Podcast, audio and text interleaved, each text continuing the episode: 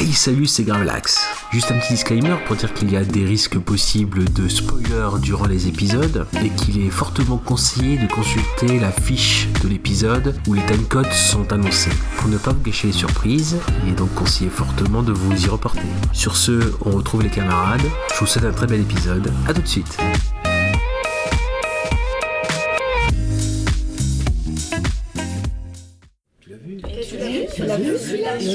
Tu l'as vu Tu l'as vu Tu l'as vu Et celui-là, tu l'as vu Ouais, tu l'as vu celui-là Ah mais tu l'as vu Eh, tu l'as vu Tu l'as vu Alors, tu l'as vu Hey, tu l'as vu Et celui-là, tu l'as vu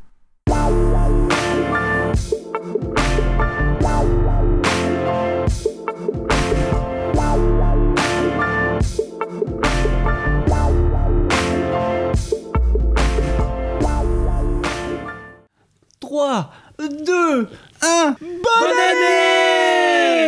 Alors, bonne année de la part de Tu l'as vu, le podcast intergénérationnel sur les films, le cinéma.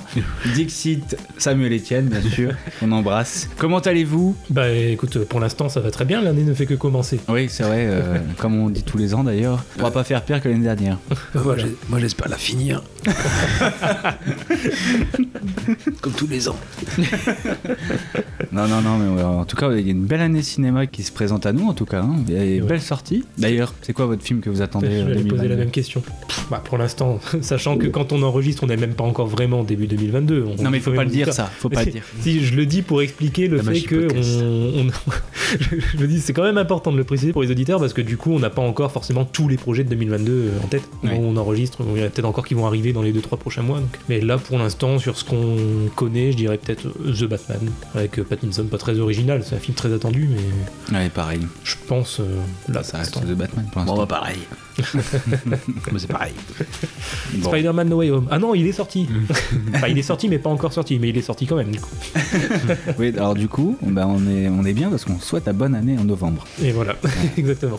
Ouais, comme à la télé, comme Arthur, tout ça. Ouais. Alors d'ailleurs, euh, dites-nous, hein, sachant que vous avez de, de l'avance sur nous, si euh, les trois Spider-Man sont dans No Way Home. nous, on le sait pas encore officiellement. Vénard. Euh, alors aujourd'hui, c'est un épisode euh, qu'on fait, on va dire qu'on fait régulièrement. hein. Maintenant, on est au Troisième, non Je crois. Bah, troisième. troisième, de toute façon, on clôt une trilogie. euh, on a clos la trilogie euh, Le cinéma français, c'est de la merde. Ah, donc, le- avec le troisième épisode. Et nous aussi, voilà, il y avait un épisode à chaque fois. On clôt le, le- le cycle de livres qu'on avait entamé dans la saison 2. Donc, il y aura forcément un dernier épisode, troisième et dernier épisode sur euh, les mille et un films à, à voir avant de mourir.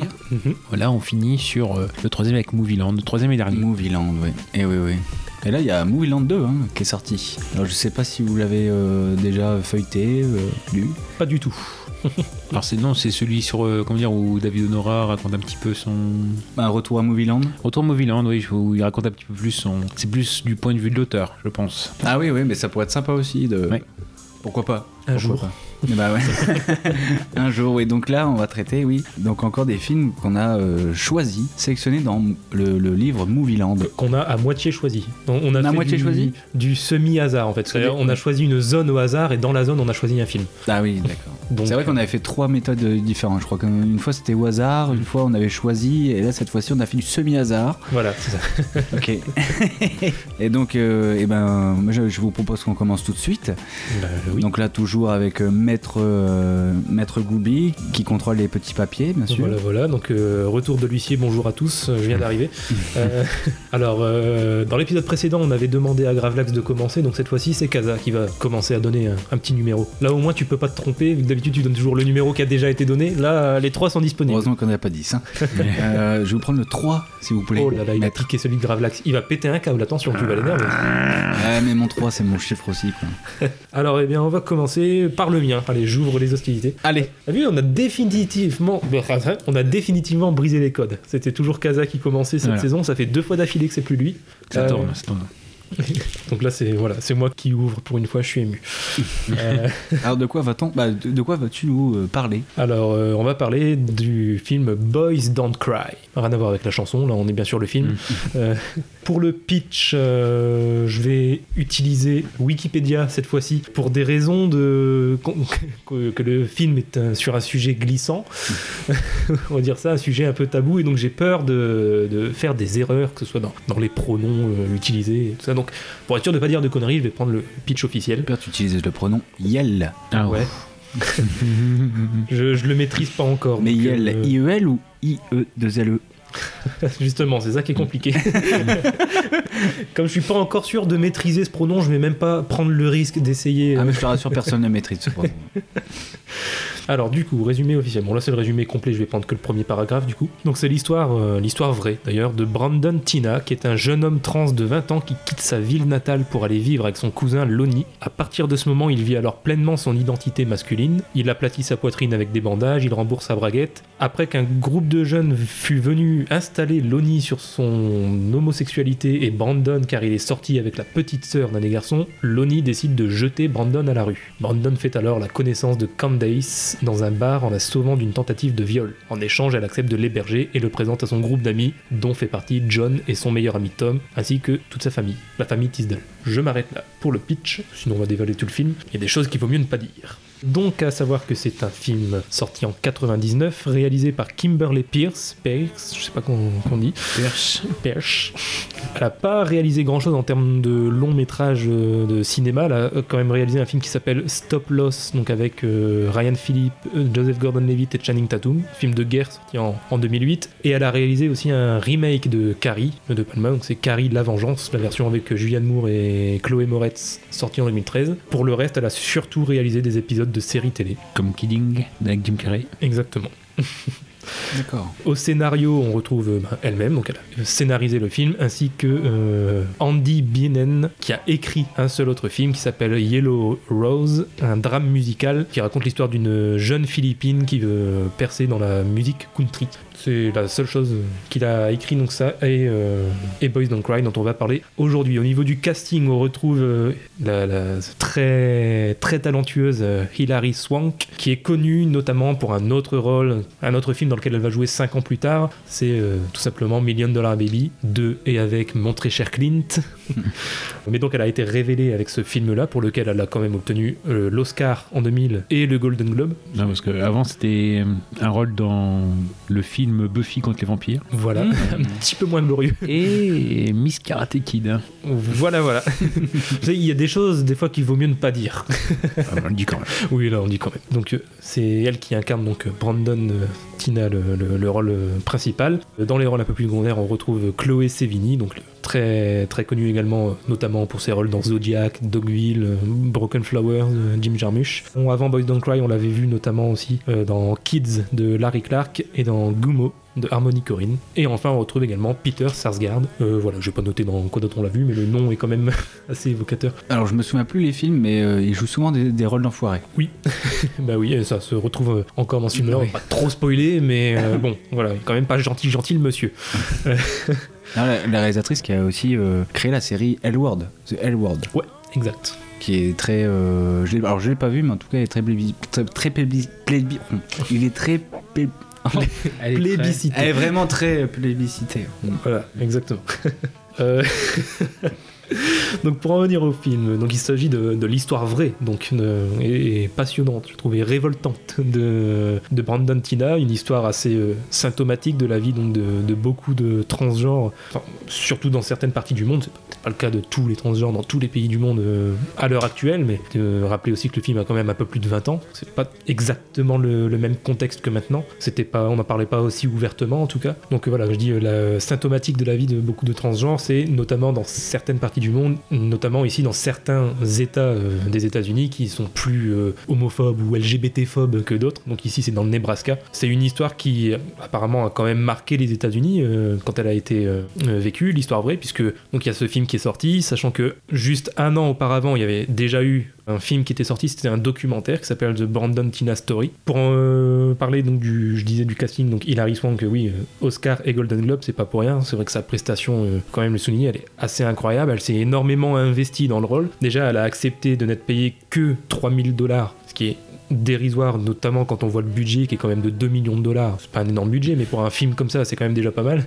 Donc seulement 3000, c'est tout à son honneur. Et en plus, elle s'est préparée physiquement en se promenant habillée en garçon pendant des semaines. Euh, elle a accosté des filles dans des center parks, dans des centres commerciaux et tout ça. Elle a vraiment adopté un, comportement de mec pendant euh, des semaines ou même des mois. Donc un vrai investissement. Et puis bah, le, résultat est quand même euh, assez bluffant. Pour ce qui est de l'écriture du film, donc il y a eu évidemment un gros travail de documentation de, de la part de Kimberly Pierce. Elle a également euh, fait des interviews des habitants de Falls City, donc, dans laquelle se déroule l'histoire, pour euh, retracer le- le- les faits de cette histoire.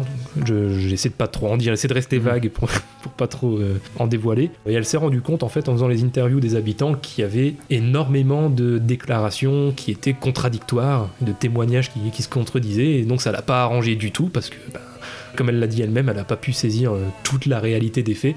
Et c'est pour ça qu'elle s'est retrouvée un peu obligée, et puis au final ça l'a un peu arrangé, de euh, d'écrire à sa manière euh, bah, certaines zones d'ombre de, cette histoire, euh, de, fictionnaliser quand il a fallu fictionnaliser parce que bah, concrètement on sait pas ce qui est vrai, ce qui est faux. Et, et donc même si dans les grandes lignes on connaît l'histoire, notamment grâce au rapport de police et à la plupart des témoignages qui se rejoignent, il y a quand même certains points qui restent flous. Même si dans le film ils le sont pas, bon, dans la réalité c'est pas la même chose. Mais j'a- j'avais eu une citation très intéressante de la réalisatrice qui expliquait que du coup en, procédant comme ça, en réécrivant certaines euh, parties de l'histoire, ça lui a permis de, mieux saisir l'essence de, l'histoire et donc euh, s'approcher d'une autre forme de réalité, euh, plus dans le fond, dans, le fond de l'histoire de ce que cet événement nous, raconte. Pour ma part, je trouve donc vraiment que c'est un, excellent film qui, au-delà de, l'histoire euh, très bonne et très intéressante qui est racontée dans ses thématiques et dans, les faits qui sont exposés, dans la narration, c'est un film qui explore vraiment la, frontière du genre dans, sa globalité. Et je trouve que c'est sûrement un des, meilleurs films sur la transsexualité parce qu'il nous montre, nous montre bien ce que les transphobes justement n'arrivent pas à assimiler, c'est que le genre c'est pas juste un truc biologique. C'est pas le truc aussi simple que être un mec c'est avoir une bite et, euh, euh, être une fille c'est euh, avoir un vagin. Ça va au-delà de ça et, Hilary Swank qui donc bah, qui est une femme et qui s'assume comme femme et qui, qui prétend aucunement être un homme, quoi, qui est vraiment 100% femme, qui se définit comme telle. Ici, dans ce film, c'est un homme, elle joue un homme, et en effet, euh, on dirait un homme, alors que ben, l'interprète l'est pas du tout. Mais le, résultat est quand même bluffant. Moi, comme euh, n'importe quel personnage du film ou n'importe quelle personne euh, sur laquelle elle s'est entraînée pendant sa préparation, j'aurais très bien pu me faire avoir. euh, j'aurais jamais remarqué le truc, quoi.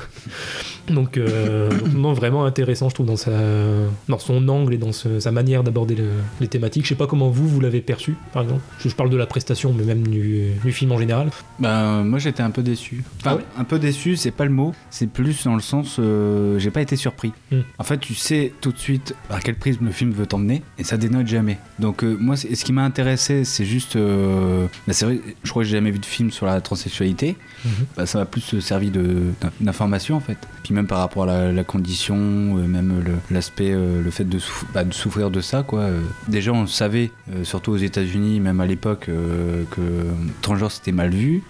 Et ça on, l'a du, du début jusqu'à la fin. Et, et je sais pas pourquoi, mais tout paraissait euh, prévisible, même la toute fin en fait. Et puis euh, en fait ça dénote jamais. C'est c'est- en fait le film est peut-être trop propre. Pas dans son propos, hein, mais dans le sens où euh, c'est classique. C'est-à-dire il, il a une idée, il a un propos et il dénote jamais de son propos. Tu vois quoi? Ouais, bah après, c'est peut-être parce que je suis plus naïf, j'en sais rien. mais Non. peut- euh, non, non, mais je veux dire, par rapport à la fin, tu dis que tu l'as vu venir. Moi, perso, je pensais pas que ça irait jusque-là, en fait. Bah, déjà, euh, peut-être parce que moi, je, je connaissais le passif euh, de, de l'acteur, mais Ah oui, oui. il y a- alors il y a peut-être ça aussi, mais après, mais justement, je disais, mais à tous les coups, je dis ça, c'est le genre de film, je sais pas pourquoi. Je dis c'est le genre de film où tous les mecs à l'intérieur vont être des salauds. Et au début, quand on voit euh, bon euh, le, le peu d'hommes qui traînent autour euh, des personnages, on fait ah bah, bah non, en fait, c'est l'exception. Mhm. Sauf que petit à petit, il y a des petits euh, signes avant-coureurs qui Ouais. qui disent, bah il y a peut-être, il y en a un, bah c'est le, le le fils Skar- Skarsgård, c'est Mhm.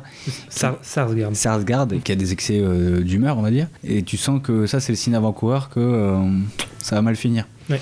C'est juste ça. Le film était, fort et puissant hein, c'est puissant mais il n'y a pas un moment où j'ai été euh, surpris ou voilà Mais, euh, mais sinon intéressant. Après, après, je me suis dit, est-ce que, limite, j'aurais vu le documentaire, ça m'aurait fait, euh, tu sais, la même chose. Peut-être, ouais. Mais je pense que euh, après, c'est pas le but du film de surprendre non plus en fait. Je pense que justement son aspect, il est peut-être un peu plus, euh, bah, un peu comme Ouais, le documentaire, tu ouais. vois, de retracer l'histoire. informatif, et, et point. Et puis après, moi, y a forcément il y a des choses qui en sortent euh, niveau thématique et réflexion, mais, mais je pense que le but avant tout de l'histoire, c'est de de, de- de montrer l'histoire au grand jour, au monde entier. mais ouais d'un côté, c'est ça aussi. C'est ce qui permet aussi d'avoir une, euh, une tête d'affiche comme euh, Hilary Swank, même si elle n'était pas euh, connue à l'époque euh, comme ça. Mais maintenant, en fait, euh, tu te dis, bon, bah voilà, je vais regarder un film avec Hilary Swank. Du coup, par curiosité, tu vas le regarder et tu, te, tu découvres cette histoire-là. Et donc, c'est ce que peut pas forcément faire le documentaire. Le documentaire, en fait, il faut connaître au moins la thématique ou au moins le sujet pour au moins après t'intéresser au documentaire. Enfin, en tout cas, moi, c'est ce que je fais. Mais là, l'avantage avec ce film-là, c'est que tu passes par Hilary Swank pour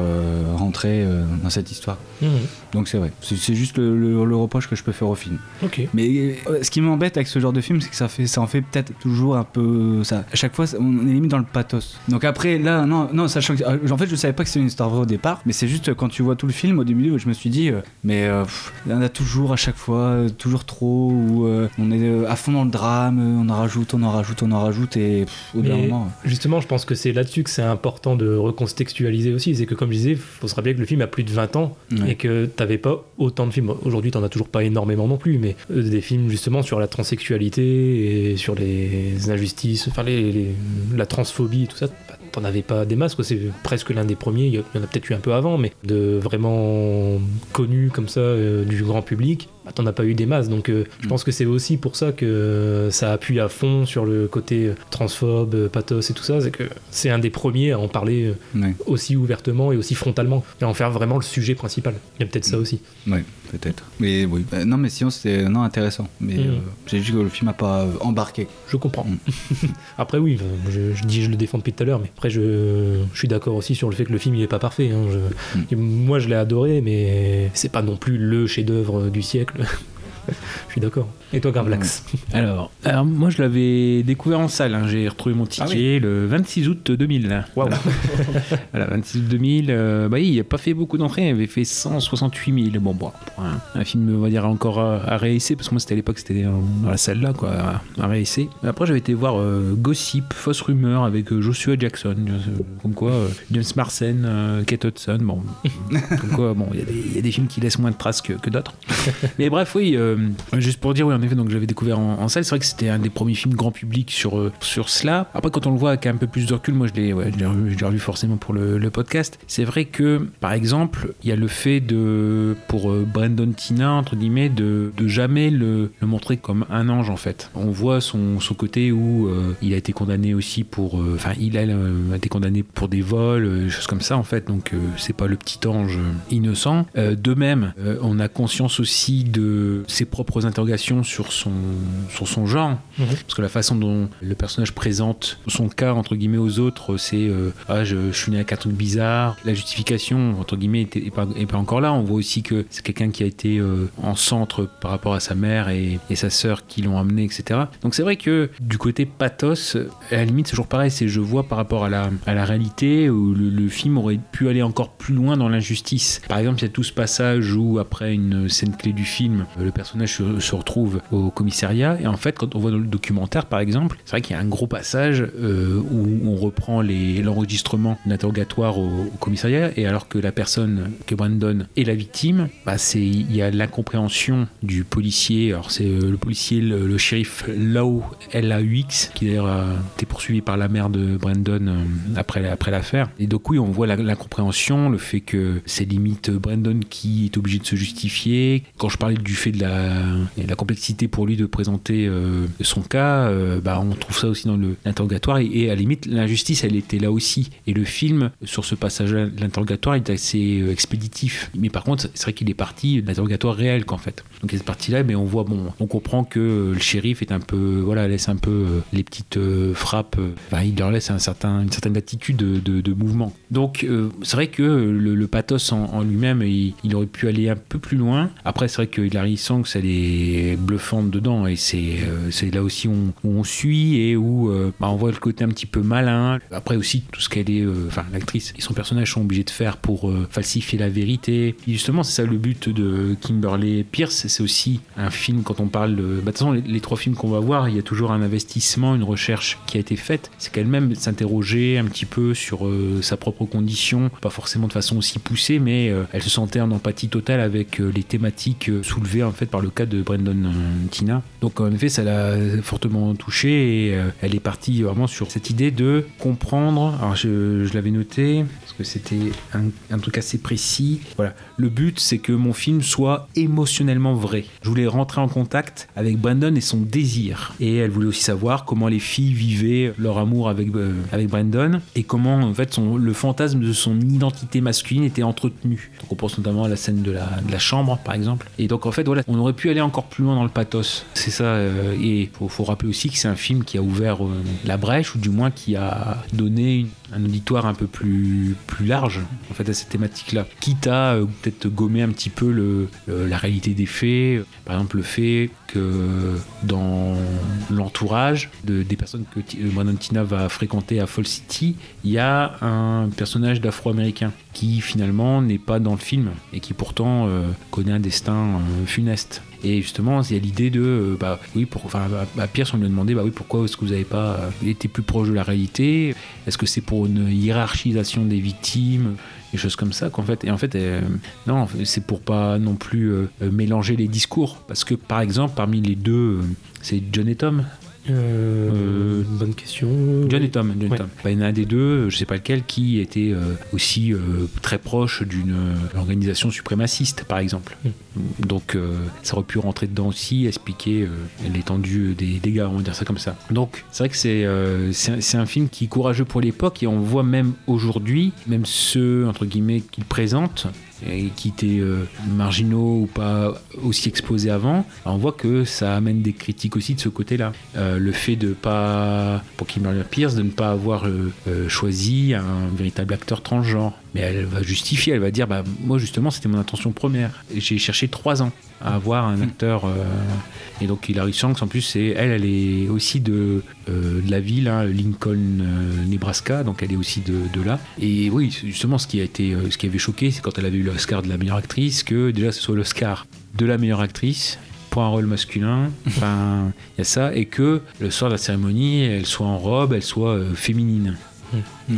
Ah, ils auraient voulu peut-être euh, voilà, que le- qu'elle arrive avec les, cheveux courts, mais c'est même, il y avait un article du New York Times pour les 20 ans, euh, 20 ans du film, en, en 2019. Par exemple, il parlait du fait qu'il y avait eu en 2016 une projection du film, donc c'est à Portland, euh, dans l'Oregon, et qu'il y avait eu un- une séance de questions-réponses avec la réalisatrice qui a été interrompue par des manifestants parce qu'il disait que le film était transphobe et exploitant donc une actrice euh, cisgenre et euh, plus euh, bon la représentation d'un acte brutal.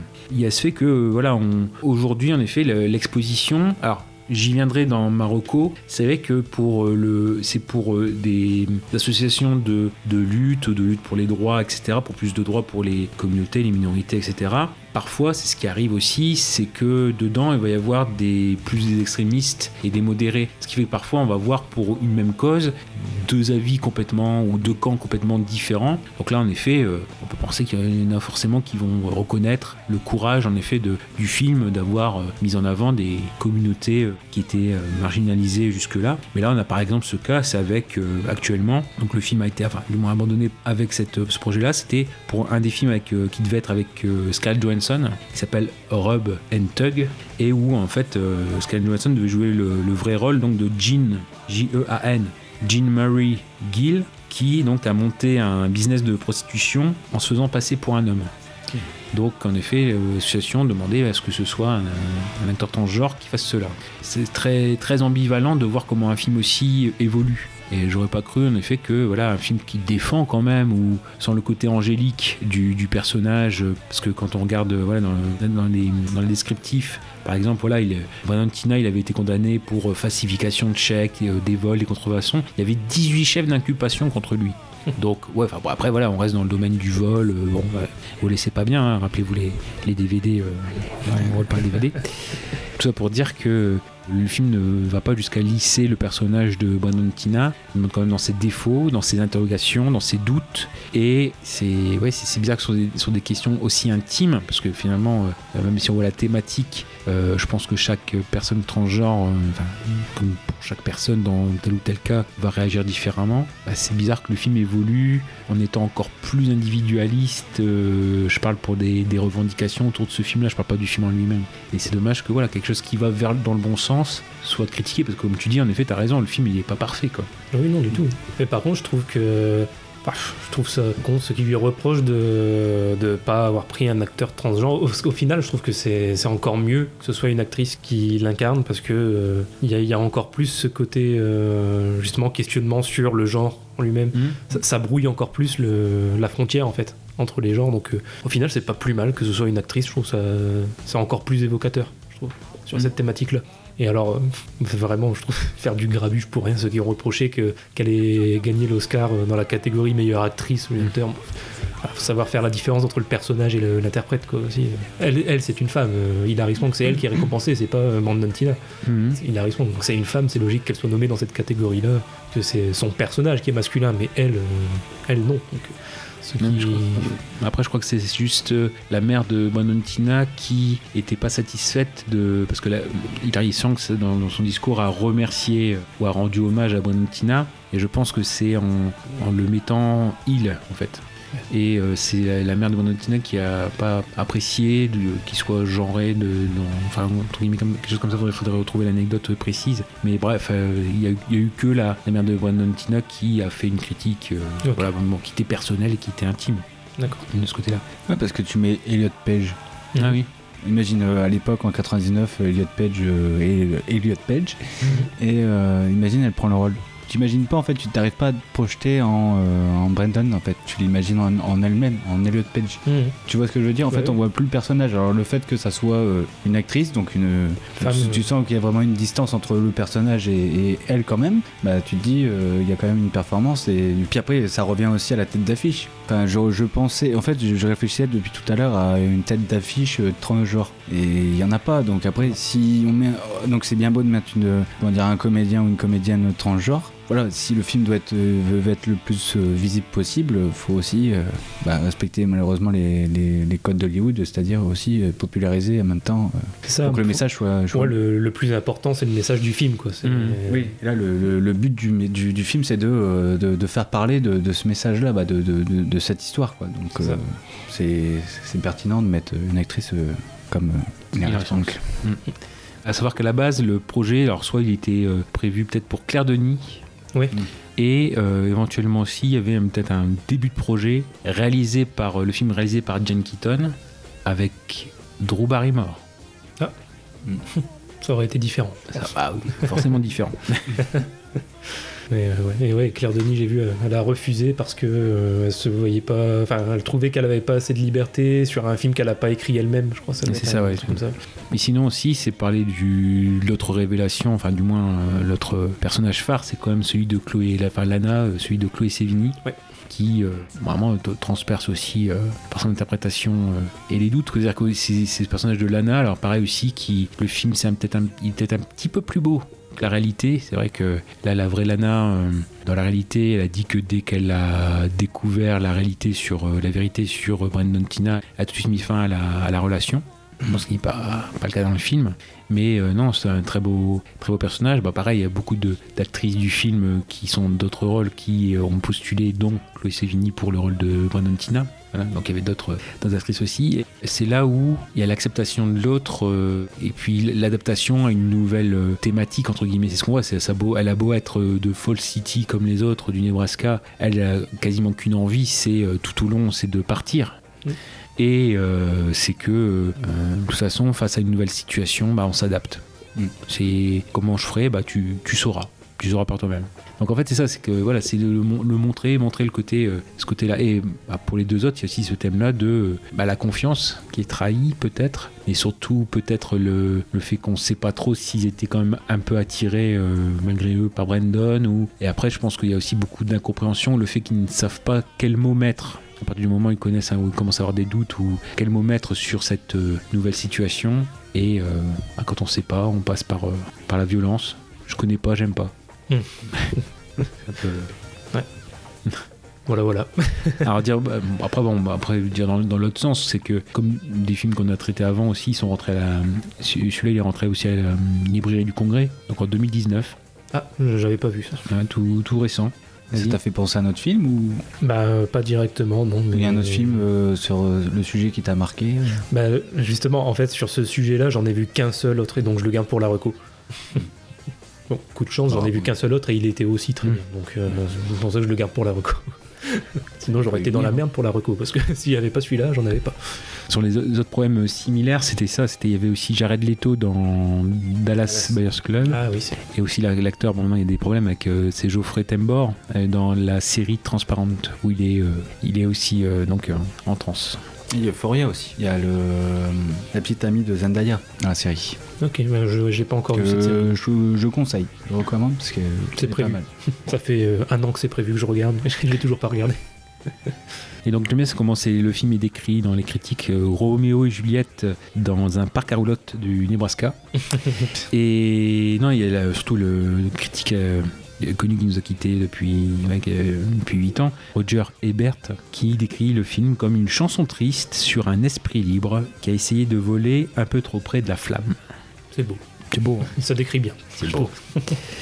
Il y a quand même un, un gros boulot sur ce film en, en lui-même, hein, c'est ce qu'on voit. Selon les filles du coin, c'était l'homme idéal. Alors au mieux, il se présente comme un hermaphrodite. Par contre, beaucoup de petites amies ont été en colère quand elles découvrent la vérité. C'est vrai que c'est sympa ça aussi, euh, le moment justement où il dit euh, donc au personnage de Chloé Sevigny euh, qu'il est hermaphrodite, voilà, qu'il est né comme ça et tout. Je trouve ça bien parce que euh, au final le film est pas clair dès le départ euh, à 100% sur, euh, sur le- justement le, le passé de, de Brandon. Et donc nous-mêmes on en vient à douter euh, au final. Au moment où il dit qu'il est hermaphrodite on sait même pas s'il dit la vérité ou pas. Mais c'est ça que je trouve aussi pas mal parce que le, le film brouille les pistes et, et montre bien le, le côté un peu euh, menteur aussi. Tu disais qu'il n'était pas montré comme un ange. Mhm. et ça se retrouve à ce niveau là aussi quoi. Ça appuie bien le côté menteur parce que au final quand, quand lui va dire par exemple qu'il est hermaphrodite on sait pas non plus s'il ment ou s'il dit la vérité donc euh, je trouve ça sympa aussi de justement de pas avoir été clair à 100% dès le départ là-dessus Moi j'aime bien aussi, c'est le, le côté où dans, dans quoi il évolue. Euh, Là par contre, c'est vrai que c'est un peu dans le pathos parce que c'est souvent des les jeunes femmes qu'on voit quand même. Souvent elles ont déjà un enfant, souvent elles sont mères célibataires. Mhm. C'est vraiment l'Amérique de l'Amérique de paumé quoi. On est vraiment sur euh, sur ça quoi. Bah justement le fait de voilà de vouloir à tout prix euh, partir pour Lana. Mm. Bah après c'est plus euh, sur les scènes euh, préférées, je pense qu'on peut enchaîner. bah ouais, on peut terminer là-dessus Kaza c'est toi qui as le moins aimé alors est-ce que c'est quoi ta scène euh, Bah, justement, je suis en train de, je suis en train de le chercher. non, mais si, il y a forcément, si, mais peut-être pas forcément préféré, mais il y a des, il y a des scènes fortes. oui euh, bah oui qu'on dit euh, préféré de toute façon c'est plus euh, ça qu'on pense Bah, en fait, il y, a- y y une petite scène qui m'a marqué. C'est une petite action. En fait, euh, pendant une bonne partie du film, en fait, on, on, on a, on accepte. Enfin, c'est pas qu'on accepte, mais c'est que voilà, on se dit bon bah ok, c'est bah, c'est un homme en fait. Enfin, on accepte le fait que c'est un homme et puis en fait, on oublie le fait que la personne soit transgenre. Donc pour dire à quel point euh, il a raison qu'elle joue super bien. Mhm. Et en fait, à ce moment-là, bah, en fait, elle se rend compte qu'elle a ses périodes. Elle est en- elle dans sa période et donc elle se rend compte euh, subitement. Et donc après, c'est là où on fait ah oui, au fait, euh, il y a Mhm. quand même ça. Donc c'est juste ça, c'est parce que pendant tout le début du film, au bout d'un moment, je me suis dit bon, mais en fait, c'est voilà, j'ai accepté le fait que, enfin pour moi, c'était comment dire, je réfléchissais plus à, ce- à cette idée de transgenre. En fait, pour moi, c'était c'était Brandon quoi. Mhm. Et euh, il y a juste ce, euh, on va dire, ce retour à la réalité qui faisait qu'il y avait toujours ce souci-là, en fait, euh, qui le- l'handicapait un peu. Mhm. Voilà. Et pour moi, c'était juste une toute petite euh, scène, mais qui faisait que, euh, qui expliquait un peu le, le problème, en fait, euh, son problème, le problème pour elle, quoi. Et toi Gravelax Alors, en moment tel quel, c'est pour moi le, la scène de la chambre. C'est-à-dire voilà où euh, on va leur raconter euh, tous les deux euh, ce, ce qu'on sait qui est vrai. Alors qu'on est sur l'entretien, du, encore une fois, du, voilà, du fantasme de, euh, du côté masculin de, de Brandon. Donc ça, je trouve ça très, très tendre. Quoi. C'est, euh, voilà, je, c'est entre Lana et, et Brandon, t'as pas besoin de, de montrer, je sais que t'es un homme. Ouais, c'est ça. Et après, juste peut-être, c'est. euh, alors, dans sa globalité, c'est aussi un personnage dont on n'a pas parlé, mais c'est celui de la mère de Lana. Ouais. qui euh, est prise entre plusieurs volontés, plusieurs euh, voilà. Et en fait, quand euh, Brandon revient chez elle, elle dit à Lana, voilà, je ne veux pas de ça Ouais. chez moi. Et donc ça montre un petit peu le, le- le côté perdu, le, le fait que euh, c'est une nouvelle euh, situation, ils n'ont jamais vu ça et ils savent pas comment appréhender l'inconnu. Et on passe par du rejet, par de l'incompréhension, par euh, du doute. Et justement, le- l'ambivalence, même si elle penche plus d'un côté que d'autre quand même, mais l'ambivalence du personnage de la mère de Lana, je trouve que en général, il, traduit beaucoup du sujet du film en lui-même. C'est un prisme important, je trouve, de, de, de regarder le film aussi par son biais.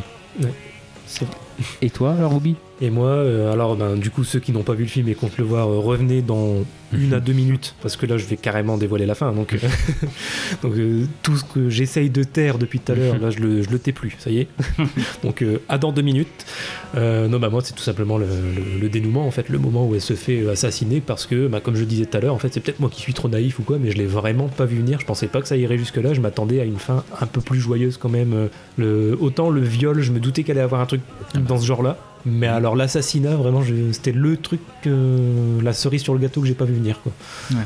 Donc euh, ça m'a, ça m'a secoué en fait cette fin euh, Moi, la mort que j'ai pas vu venir, du coup, c'est pas celle-là, c'est celle de Candace. aussi, ouais. ouais. Qui est d'une violence euh, encore pas. Je vais pas dire qu'elle est encore plus violente que celle de, de Brandon, mais Euh. déjà, on, on se dit pas. euh, Si, ouais, je la trouve encore plus violente parce qu'en plus c'est devant son Ah enfant ouais, et puis, tout. donc, en fait, cette scène-là où tu vois la mère euh, tomber et le petit en train de marcher, euh, Mhm. terrible. ouais. Donc, euh, donc ouais, alors, quand je dis scène préférée, du coup, Ouais, non, tout est relatif. forte, mais en ouais, fait, ouais. ouais. C'est- Scène marquante, c'est vraiment celle-là. Bah oui, parce qu'il y, a- il y a ça aussi où euh, quel est le moment qui déclenche le, le coup de feu C'est quand il y a un dernier regard un peu malin et amoureux de Brandon vis-à-vis de Lana qui déclenche encore plus le, la rage, on va dire, de. Alors c'est John ou Tom? C'est John. John euh, Enfin, Peter Sarsgaard Ouais. Hein, ouais. Parce que vous pensez aussi qu'il y a une sorte de jalousie, de... parce qu'ils sont tous quand même autour de Lana, même si c'est un lien plus ou moins affectif. euh, Il y a le fait qu'elle soit en affection pour Brandon, qui plus est après euh, la découverte euh, voilà, de, de doutes, etc. Et puis, de, enfin, enfin, doutes, euh, oui, qui après le- la scène du viol et, et sont moins, moins fondées. Malheureusement, oui, c'est vraiment ce côté rage où euh, ils comprennent pas que euh, Lana accepte la différence, accepte euh, l'autre, avec un grand A. Et non, c'est très fort, ouais. Et en effet, ouais, la, la mort de, de Candace. Et bah, après, il faut parler aussi forcément de la. euh, juste un petit mot sur la scène du, du viol qui a été raccourcie. Hein, l'anecdote hein, du film, hein, donc, euh, où elle normalement était plus longue que celle qui est dans le film. Alors, c'est pas par euh, provocation ou de façon gratuite, c'était pour euh, Kimberly Pierce, c'était l'idée de, de montrer que ça, ça avait eu lieu plusieurs fois dans la nuit. C'était répété. Ok. C'est la répétition de, de l'acte. Hmm. Ah, bah, elle commence bien cette année. Ouais. Voilà. non, mais euh, voilà, donc ce qui fait que oui, oui, la, la, la, la fin, euh, on la voit pas venir. Elle est... Puis surtout, c'est le côté éclair, quoi. C'est-à-dire qu'il y a ce. Bon, ouais, forcément, c'est pour le cinéma, mais le côté où euh, elle part dans un, un sourire et euh, une dernière pensée amoureuse avant de, avant de mourir, quoi. C'est. C'est assez beau. Donc c'est là peut-être où c'est un peu trop angélique. Ou... Bon, mais voilà, elle part, elle part sur une belle image. En fait, c'est par rapport à mon film. J'avoue qu'on est bah, dans le style, on est un peu euh, opposé. Enfin, c'est- c'est-à-dire que quand je dis ça me surprend pas, quand on voit mon film, Mhm. euh, voilà. Mais après, c'est normal que ça. Heureusement que c'est pas dans le même style d'un- côté. Mhm. Mais euh, quand je dis, c'est c'est- c'est peut-être pour ça aussi. Moi, j'ai j'ai vu ce film, le film que j'ai eu, on va dire, et euh, ton film. Et c'est vrai que du coup, le film est assez linéaire, mais, mais en tout cas, dans, dans ce qu'il veut proposer, ça marche. Donc euh, Mhm. Voilà, voilà. Euh, petite pause, j'ai Oui. besoin. J'ai besoin. ça marche. Je reviens. Mettez une petite musique d'attente d'ascenseur. Euh, du coup. Et bah, c'est- t'es de retour de ta pause pipi. Alors, du coup, euh, Comment tu me balances aux gens qui nous écoutent ah bah, à toi de faire la transition. Ah, puis ça a duré longtemps. Oh, ça. Euh, bah, du coup, c'est au tour de Gravelax de choisir un ou deux. Un ou deux. Euh, bah, tiens, on va faire un petit revival de la saison 1. On va mettre deux. Oh, oh, attention, suspense. Eh ben, justement, le, le hasard fait bien les choses. On va parler du film de Kaza, qui Oui. présente donc Ah. des, des similitudes avec le mien. Oui, des similitudes. Et quand je te disais justement que le film avait, euh, bah, ton film était pas très surprenant, euh, le mien c'est tout l'inverse. C'est tout, tout l'inverse parce que euh, je vais vous parler de Peter Jackson. En fait, Peter Jackson a, réalisé un film qui s'appelle Créature céleste. Et j'ai sélectionné ce film, on va dire à semi-hasard, mais en tout cas dans, dans la zone dans laquelle j'étais, il y a Créature céleste de Peter Jackson. Donc c'est un film que je n'ai pas vu de, ce réalisateur, que j'apprécie de plus en plus, mais euh, au, même, euh, au même stade que euh, James Cameron et Spielberg, pour vous dire. Parce qu'il fait autant des blockbusters de, fous comme le, Le Seigneur des Anneaux, peut faire aussi des documentaires, des documentaires incroyables, historiques. Donc euh, je pense à euh, le film sur la Première Guerre mondiale, c'est mais Gravelax va, le- va le trouver ça. ça. Nous les œuvres, non, un truc comme ça. Non, je sais plus. C'est un, un petit peu à rallonge. Il y a aussi celui Oui, sur les, les Beatles. Ah ouais, qui est sorti de ce fait. Oui. et ouais, sur Disney+. D'ailleurs, euh, The Boy Don't Cry, Cry, The Boy Don't Cry est aussi sur Disney+. D'accord. Faut le dire parce que les, les, les autres films ne sont pas euh, disponibles.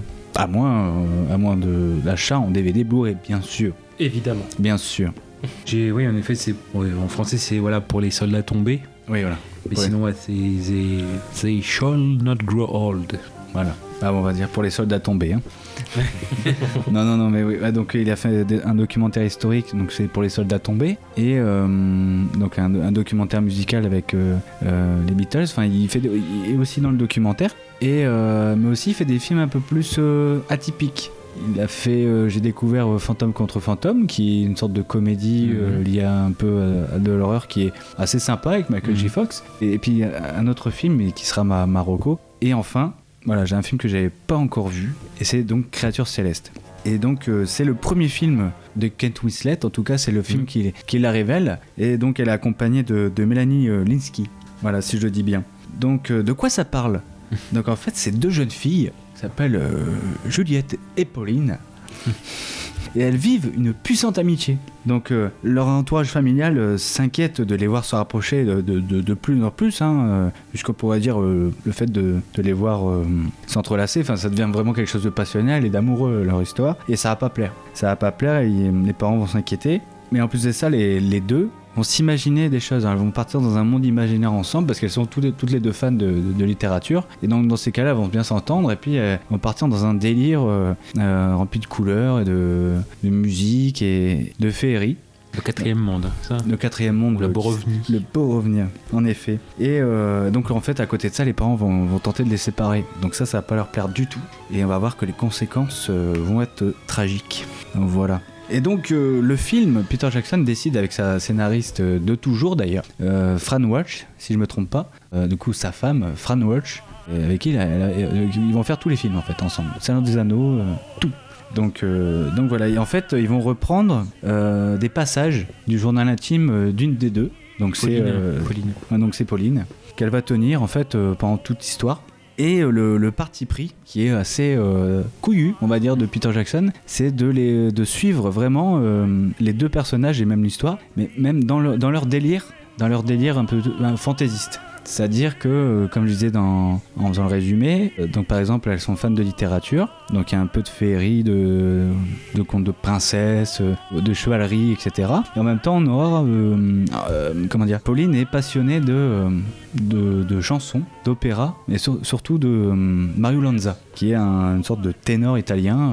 et donc on va retrouver souvent régulièrement dans ses délires euh, le, euh, le chanteur en fait. Et à côté de ça, bah, en fait, c'est une sorte de drame qui s'installe avec euh, le fait qu'elle se rapproche de plus en plus et euh, que à l'époque, bah, c'était pas accepté non plus. Donc c'est pour ça, euh, bon, le fait que bah, Don't Cry, euh, t'as aussi ça. Le, le- En fait, on commence l'année avec euh, le- l'aspect LGBT. Ouais. Et euh, bah pourquoi pas hein. Bah oui, on l'a pas encore traité en plus Ah ouais, pas du tout. Ouais. depuis la création du podcast. Voilà, donc, donc on a deux actrices qui jouent super bien déjà. Totalement. Donc euh, oui, donc d'un côté, en fait, il y a les parents ouais, qui n'acceptent pas ce- cet aspect-là, et euh, sauf que ben euh, leur amitié, elle, a dépassé justement le stade de l'amitié, et ça devient vraiment de la passion. De ce fait, avec la pression des parents, elles décident, enfin en tout cas leur rêve, c'est de partir, et de partir à Hollywood, parce qu'elles décident, elles écrivent un livre en fait, elles voudraient que leur, leur livre soit adapté en fait en film et faire leur succès grâce à ça. Sauf que bien sûr, bah, les parents refusent. euh, Donc, euh, donc en fait, c'est bien avec ce film-là, c'est parce que ça mélange, on va dire, l'aspect euh, onirique, le drame, et en même temps on touchait un peu au teen movie en fait, hein, avec cet aspect de voilà le mal dans sa peau parce que le, personnage de, Pauline est mal dans sa peau. L'aspect, le, fait qu'on n'aime pas le monde qui nous entoure et que du coup on essaie de se créer un autre monde à nous. Et en même temps, on a aussi l'aspect thriller, c'est-à-dire que le film se termine de manière sanglante. Et, euh, et en effet, euh, Peter Jackson et, sa femme, Fran Walsh, vont faire un film sur un fait divers en fait. Et donc ça, on le sait pas tout de suite. Au départ, on s'attend. euh, Alors moi, c'est pareil. J'étais pas au courant du tout. En fait, c'est comme Bo- Boys on Cry. Je me suis, j'ai pas voulu m'informer avant parce que justement, je me suis dit, bah comme ça, je vais, prendre le film comme il est et puis on verra après. Et là, c'est pareil. En fait, je me suis dit, mais en fait, c'est ça. Le film commence et on est comme sous LSD. Ça va super vite. Euh, on a de la musique, ça court partout, ça fait. D'ailleurs, euh, ça, devient insupportable. Vraiment, euh, au d'un moment, ça rigole partout, ça rigole, ça rigole, ça rigole, ça saute partout. c'est, vraiment, on est sous LSD. Et en même temps, on a du sang. On a quelque chose de malaisant qui se dégage de- de ce film, en fait, petit à petit. Donc, on a toujours le personnage de Juliette qui devient de plus en plus. Euh, qui s'isole de plus en plus et en même temps elle va devenir de plus en plus euh, agressive euh, envers ses parents notamment surtout envers sa mère. Et euh, ça va se faire petit à petit et dans leur délire dans les en tout cas dans ses délires à elle on va avoir de plus en plus de, bah, de sang. En fait, elle va euh, de- de voir de plus en plus euh, bah, des personnages de sa vie quotidienne apparaître et elle a toujours cette idée de, euh, de les tuer. Ah là, c'est Pauline en fait. Et Pauline, elle s'imagine toujours, euh, elle est toujours, en fait, c'est un peu mercredi dans, dans la famille Adams. Oui, voilà. toujours très, bah, très fermée sur elle-même, toujours habillée en noir, euh, vraiment. euh, et alors que, alors que Juliette, c'est très, euh, toujours euh, très joyeux. euh, Bah oui, en même temps, euh, il y a, a peut-être une autre dimension aussi à faire, c'est que euh, elles sont pas du même milieu. Pauline, elle est beaucoup plus euh, voilà milieu populaire, tandis que Juliette, c'est voilà une, pas- il y a des, médecins, je crois. famille. Non, euh, c'est une famille anglaise. Lui, il est recteur de à l'université. Oui, en effet. Voilà, et donc c'est la grande société euh, voilà britannique qui vient dans voilà dans, dans le Commonwealth. Enfin voilà, vraiment c'est c'est ce. Donc il y a aussi ce côté où il y a un milieu social différent, ce qui fait que quand l'amitié devient plus intense, finalement c'est ses parents qui font partie de la haute société qui mettent le là aux, aux parents et notamment à la mère de Pauline. Et d'ailleurs c'est ce qu'on voit hein, quand euh, les au tout début quand Juliette vient dîner chez chez Pauline et vice versa, on voit que c'est pas du tout le même milieu. euh, Oui. Avec elle, euh, Juliette qui est très exaltée, euh, qui raconte des trucs très très pointus et bon, ils sont à part Pauline qui est fan, euh, il n'y a pas beaucoup de répondants euh, autour de table. Et en effet, euh, bon, maintenant je vais parler de, de- mon avis. Euh, je trouve que le film est euh, bah, surprenant de ce fait. Et surprenant, moins que ce qui pouvait l'être en fait à la, sortie, parce que du coup j'ai vu un autre film, euh, un autre film qui m'a fait penser justement à Créature Céleste. Et euh, du coup j'ai un peu, euh, je voyais où le réalisateur voulait euh, m'emmener, mais c'est un peu, c'est quand même un peu déroutant. C'est déroutant et je comprends que le film puisse diviser. Parce que déjà au début il faut s'accrocher. C'est-à-dire que vraiment on a des. Comme je vous le disais, ça part dans tous les sens. Ça part dans tous les sens, on se dit qu'est-ce qui se passe On comprend pas, il y a des princesses, il y a. Il y a en même temps le petit frère qui est là, et en fait, c'est petit à petit qu'on comprend un peu le délire. Et puis après, voilà, c'est une histoire d'amour. euh, au final, c'est une histoire d'amour classique. Euh, c'est-à-dire Mm. que voilà, c'est deux personnes euh, qui s'aiment et qui veulent plus se séparer, ils veulent partir, bah, de la même manière en fait que Button Cry en fait, c'est la, même- c'est la même chose. Et au final, il y a quelque chose qui va faire que ça ne va pas se faire. D'ailleurs, ça va finir au- aussi euh, de manière aussi dramatique.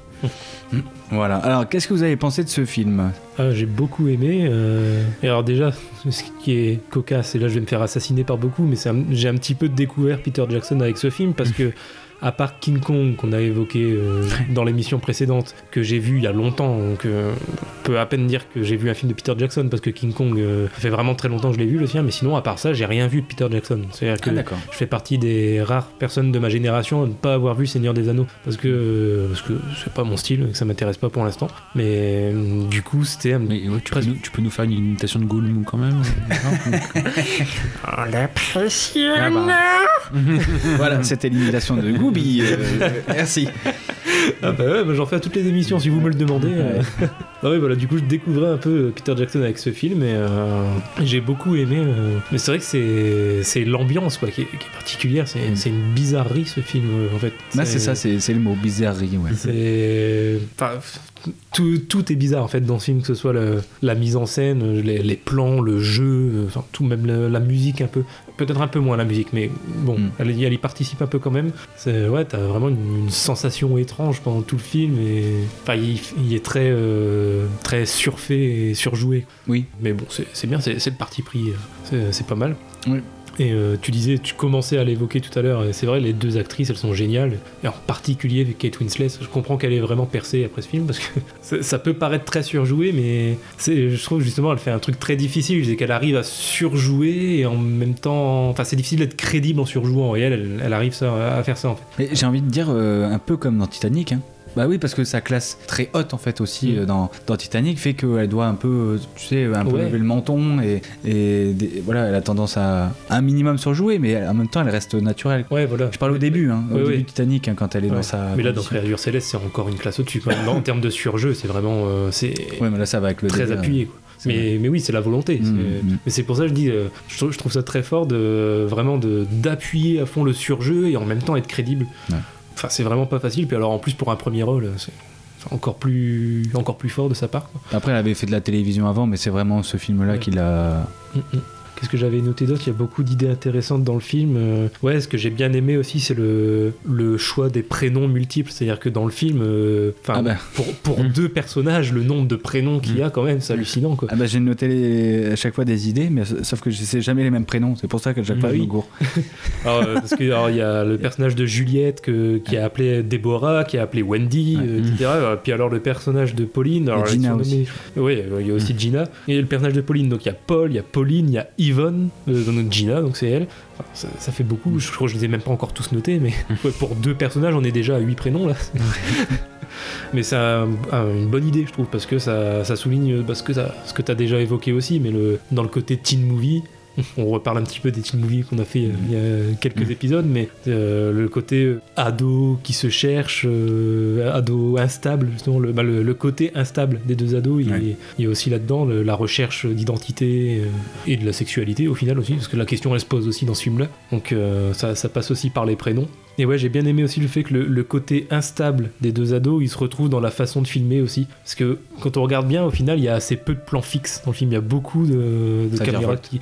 Soit elles virevoltent, ou alors il y a beaucoup de plans aussi qui pourraient être fixes et qui seraient des plans fixes dans la plupart des films, mais qui la caméra bouge très légèrement. Des fois, c'est pas des zooms, mais euh, ouais, elle, elle va s'incliner légèrement vers le haut puis redescendre. Des fois, c'est très léger, mais alors qu'il y aurait juste à poser la caméra sur un trépied puis, puis point barre. Et non, donc, euh, donc ouais, il y, a- il y a le côté instable qui se retrouve aussi dans dans la mise en scène, c'est cool. Et le- alors la dernière chose que j'avais notée, c'est ce que, ce que j'ai adoré, c'est cette façon de raconter une histoire vraie à travers l'imagerie abstraite. Justement, tu disais, on est dans, dans, dans le délire des, des deux personnages, et là, c'est ouais, un parti pris. C'est vraiment à fond là-dessus, quoi. Et au final, ça donne euh, au récit, qui est une histoire euh, vraie, il y a un côté quasiment fantastique. Je crois qu'on n'est pas, on peut pas vraiment appeler ça un film fantastique, mais Un drame fantastique. Ouais, c'est c'est une dimension. Justement, leur délire, il est tellement abstrait. Et tu disais, on a l'impression qu'on est sous LSD. Ben, euh, ouais, Ouais. au final, c'est ça. Et du coup, c'est c'est pas purement fantastique, mais il y a un petit peu de ça quand même. mélange des genres, ouais. Donc, euh, donc ça, c'est cool. Et du coup, ça m'a rappelé un peu. On va appeler ça une demi-reco, si on veut. Je vais en parler tellement rapidement que ça a à peine une reco. Mais les, les, les deux biopics de Jodorowsky sont sortis dans les années 2010. Donc, il y a euh, La Danza de la Realidad, le magnifique accent, et Poesia sin fin. Là, j'ai pas vu. Donc euh, bah, du coup c'est deux, deux biopics qu'il a fait donc lui sur le, son enfance donc au Chili et ensuite sur son pas son adolescence mais sa, sa vie de jeune adulte on va dire. Et euh, il y a ce côté là justement aussi où il joue à fond sur l'imaginaire et c'est très très abstrait très imagé enfin voilà. On voit limite des chants d'opéra à un moment et, enfin c'est- Ouais. vraiment très très imagé donc ça, ça reprend un petit peu ce principe là et comme j'ai adoré les deux films de Jodorowsky du coup j'ai aussi adoré ce film là c'est logique. Tout est logique Très bien, et toi, Gravelax alors Alors, bah moi, je l'avais, euh, comme pour l'autre, je l'avais vu en salle et je remercie Mad Movies. C'était, je, je commençais à, lire le, le journal à cette époque-là, euh, en pleine adolescence, et euh, bah, il était euh, conseillé. Donc, bon, sans quoi je serais certainement pas allé le voir en salle. Donc, non, non, très bonne, très bonne découverte pour l'époque. Et dire aussi, voilà, que bah, justement, ce, ce, ce film-là, il est quand même assez équilibré dans le sens où, euh, bah, déjà, dire que c'est quand même un tournant dans la carrière de Michael Jackson. De... Oh. fallait la.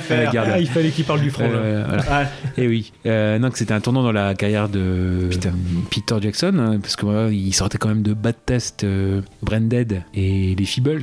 Donc on est complètement dans un truc assez, assez délirant. En fait, c'est sa femme, hein, donc qui était passionnée par donc Fran Walsh, qui était passionné par ce, ce fait divers. Hein. c'est un je vais dire, je vais pas dire c'est l'affaire Grégory pour la Nouvelle-Zélande, mais on est dans cette partie-là où c'est vraiment à l'époque où, pareil, comme on comprenait pas trop leur leur gestes, elle passait pour des sorcières hein, dans les années 50, 54. Il y a ça, il y a le fait, en effet, c'est ce que je trouve, c'est que quand on voit au tout départ Pauline dans les activités de l'école, on voit qu'il y a un terrain propice, quoi. C'est-à-dire qu'il y a une sorte de chant religieux un peu choral où tout le monde chante. Elle, elle. Euh, non, elle euh, chante à peine, ouais. Enfin, elle, chante, elle chante, quand euh, c'est l'institutrice ou la maîtresse qui mm. la, commence à la regarder et puis voilà, lui fait signe de, de chanter aussi. Mais on sent qu'il y a un terrain propice mais qu'elle n'a pas d'alter ego pour euh, l'accompagner dans euh, une sorte de rébellion ou, de, ou son propre monde. Et donc, en fait, quand Juliette arrive, c'est vraiment un, bol, bol d'air frais. Parce que euh, quand vous disiez avec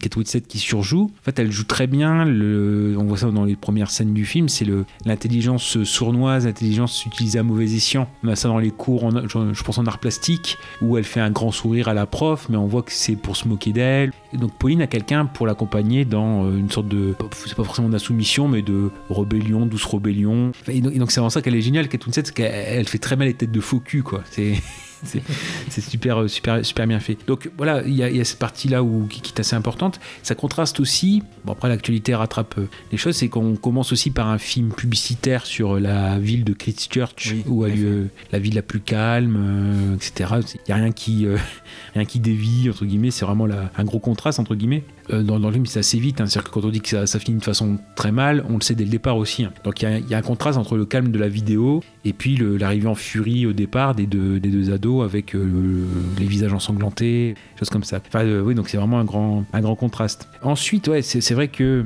comme pour euh, Boss Don't Cry, mais ça sera aussi le cas pour le film d'après, il y a un gros travail de préparation. Ils ont vu une quarantaine de témoins, notamment des camarades de classe de l'époque, des enseignants aussi. Mais en fait, ils n'ont pas voulu, c'est ce qu'ils ont dit, ils n'ont pas voulu faire un film féministe. Ils ont voulu comprendre justement les deux jeunes filles, ce que les deux jeunes filles avaient vécu à l'époque. Et notamment, c'est le fait que toutes ces scènes de, assez oniriques d'escapade entre guillemets dans leur euh, monde imaginaire, c'est face à une société très rigide à l'époque. C'est une sorte d'échappatoire cette partie-là. Et ce qui fait que la partie, voilà, il, faut, ils ont voulu, Peter Jackson a voulu justement mettre en avant l'amitié intense parce que finalement le fait qu'il soit passé euh, peut-être, enfin comment dire, au lesbianisme, c'est pas avéré. Mais je pense même que les, les, les, deux, euh, notamment Juliette, a jamais affirmé cela. Donc en fait, les scènes d'amour qu'on peut voir dans, dans le film, c'est euh, les moments de rapprochement entre guillemets. C'est, enfin, Peter Jackson a demandé aux deux actrices de jouer comme si elles étaient dans la peau de leur personnage imaginaire. Donc c'est jamais Juliette et Pauline, c'est euh, Charles et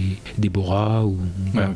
Donc euh, il y, a cette partie-là aussi. Donc bon, donc le but c'est pas de faire le plus le, scandale sur sur ça, mais c'est peu à peu bah, justement de, de, comprendre leur une sorte de folie à deux quoi. Ils sont gagnés par la folie, elles l'entretiennent toutes les deux. Et encore une fois, c'est bon, il y a cette partie-là qui est assez importante. Dire en effet qu'il y a eu aussi, euh, durant la préparation du film, la véritable.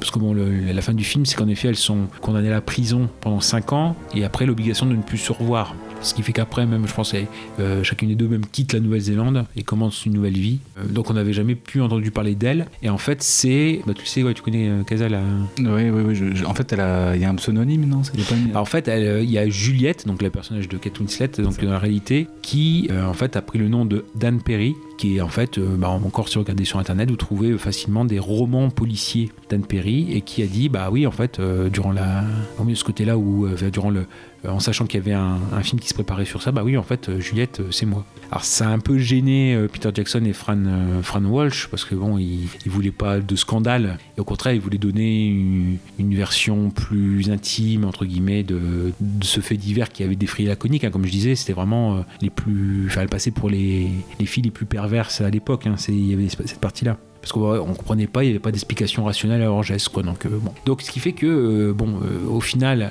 elle, a pas, enfin, à part dire c'est moi, durant le, le, que le film se soit fait, bah, parce que voilà, ils sont pas, sont pas allés l'interroger. Voilà, elle a laissé le film se faire, et c'est seulement après où elle a envoyé une lettre à Peter Jackson et Fran Walsh pour leur dire qu'ils avaient très bien retranscrit l'ambiance de l'époque, les faits, etc. Mais bon, ça, ça avait un petit peu failli embêter le film, vraiment qu'il ne devait pas entraîner de scandale. Ensuite, je dirais aussi aussi, euh, pour la petite histoire, c'est euh, pour les, toutes les scènes euh, avec la Borovni, c'est aussi la création de Weta Digital, Oui, d'accord. la société de- d'effets spéciaux, qui sera aussi à la tête de pour les Seigneurs des Anneaux. euh. Ah oui.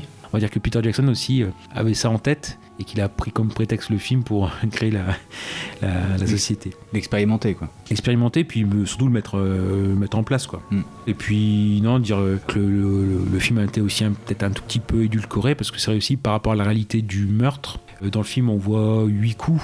Et en fait, on a eu 45, quelque chose comme ça. Ah, Bon, c'est ah oui, quand même. Ouais. Quand même. Et pour moi aussi, il y a le, ce côté où euh, je trouve que le, là aussi, bah, vraiment, je suis très sur les mers euh, aujourd'hui, je sais pas pourquoi. Mais euh, autant dans Boson Croix, c'était ça aussi, vous avez dit, il y a ce côté ambi- ambivalent. euh, voilà. Là, je trouve le personnage de la mère de Pauline, je le trouve assez déchirant comme personnage. Parce qu'il y a quand même ce, ce côté aussi, on lui renvoie la charge de mettre fin à l'histoire, parce que finalement, les parents de Juliette, euh, ils ont beau être de la haute société, euh, forcément, le mal vient du peuple. Donc, euh, même s'ils le disent pas comme ça, ils cherchent quand même la mère de, de Pauline du sale boulot.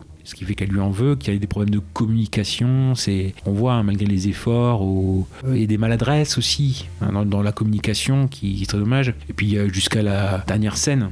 D'ailleurs, ça aussi, où, où ça finit dans un salon de thé, hein, euh, avant le, l'acte final dans un parc. Oui. Et le salon de thé, bah, en fait, bah, là aussi, il y a eu euh, beaucoup de tournages sur les vrais lieux. D'accord. Et en fait, le salon de thé, c'est le vrai salon de thé, et il a été euh, détruit deux, euh, deux trois jours après, voilà, en fait, pour, euh, voilà, pour, bah, pour éviter après le, du tourisme, euh, voilà, avec le film. Et, et même l'en- l'endroit où ça a eu lieu. Par contre, euh, ils ont dû partir un peu plus loin, parce que quand ils ont commencé à, à tourner, il y a eu, a plus un bruit.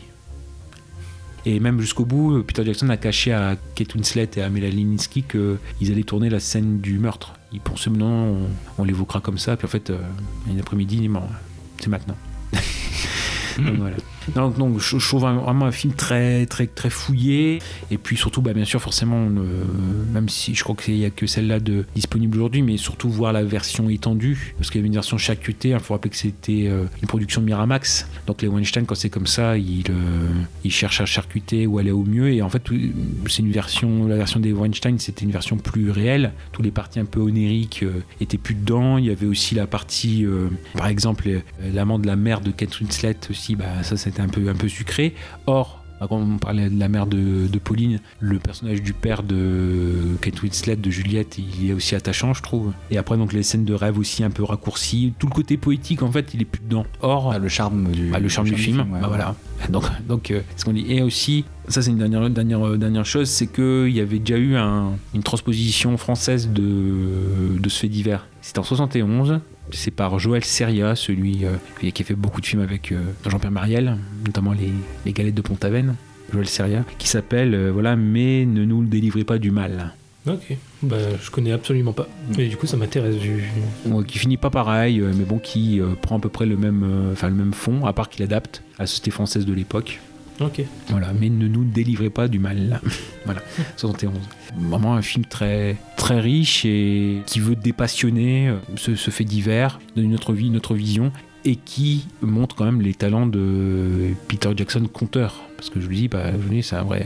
On, on le verra plus tard, quoi, mais il va confirmer plus tard. Mais là, c'est vraiment un gros tournant. C'est pas que quelqu'un qui monte du sang, euh, voilà, des, des tondeuses qui charcutent, euh, voilà. Je savais pas en fait qu'il avait aussi cet aspect-là en fait, de sa filmographie. Fait qu'il avait commencé comme ça avec des films d'horreur Mhm. bien gore. Ouais, bah voilà. Donc là, c'est vraiment le, la, la transition. Et bon, on va dire que, bon, c'est- je vais pas dire que c'est plus un film de Fran Walsh, mais c'est Fran Walsh qui est à l'impulsion euh, pour faire plaisir à sa femme. C'est un petit cadeau euh, sympathique.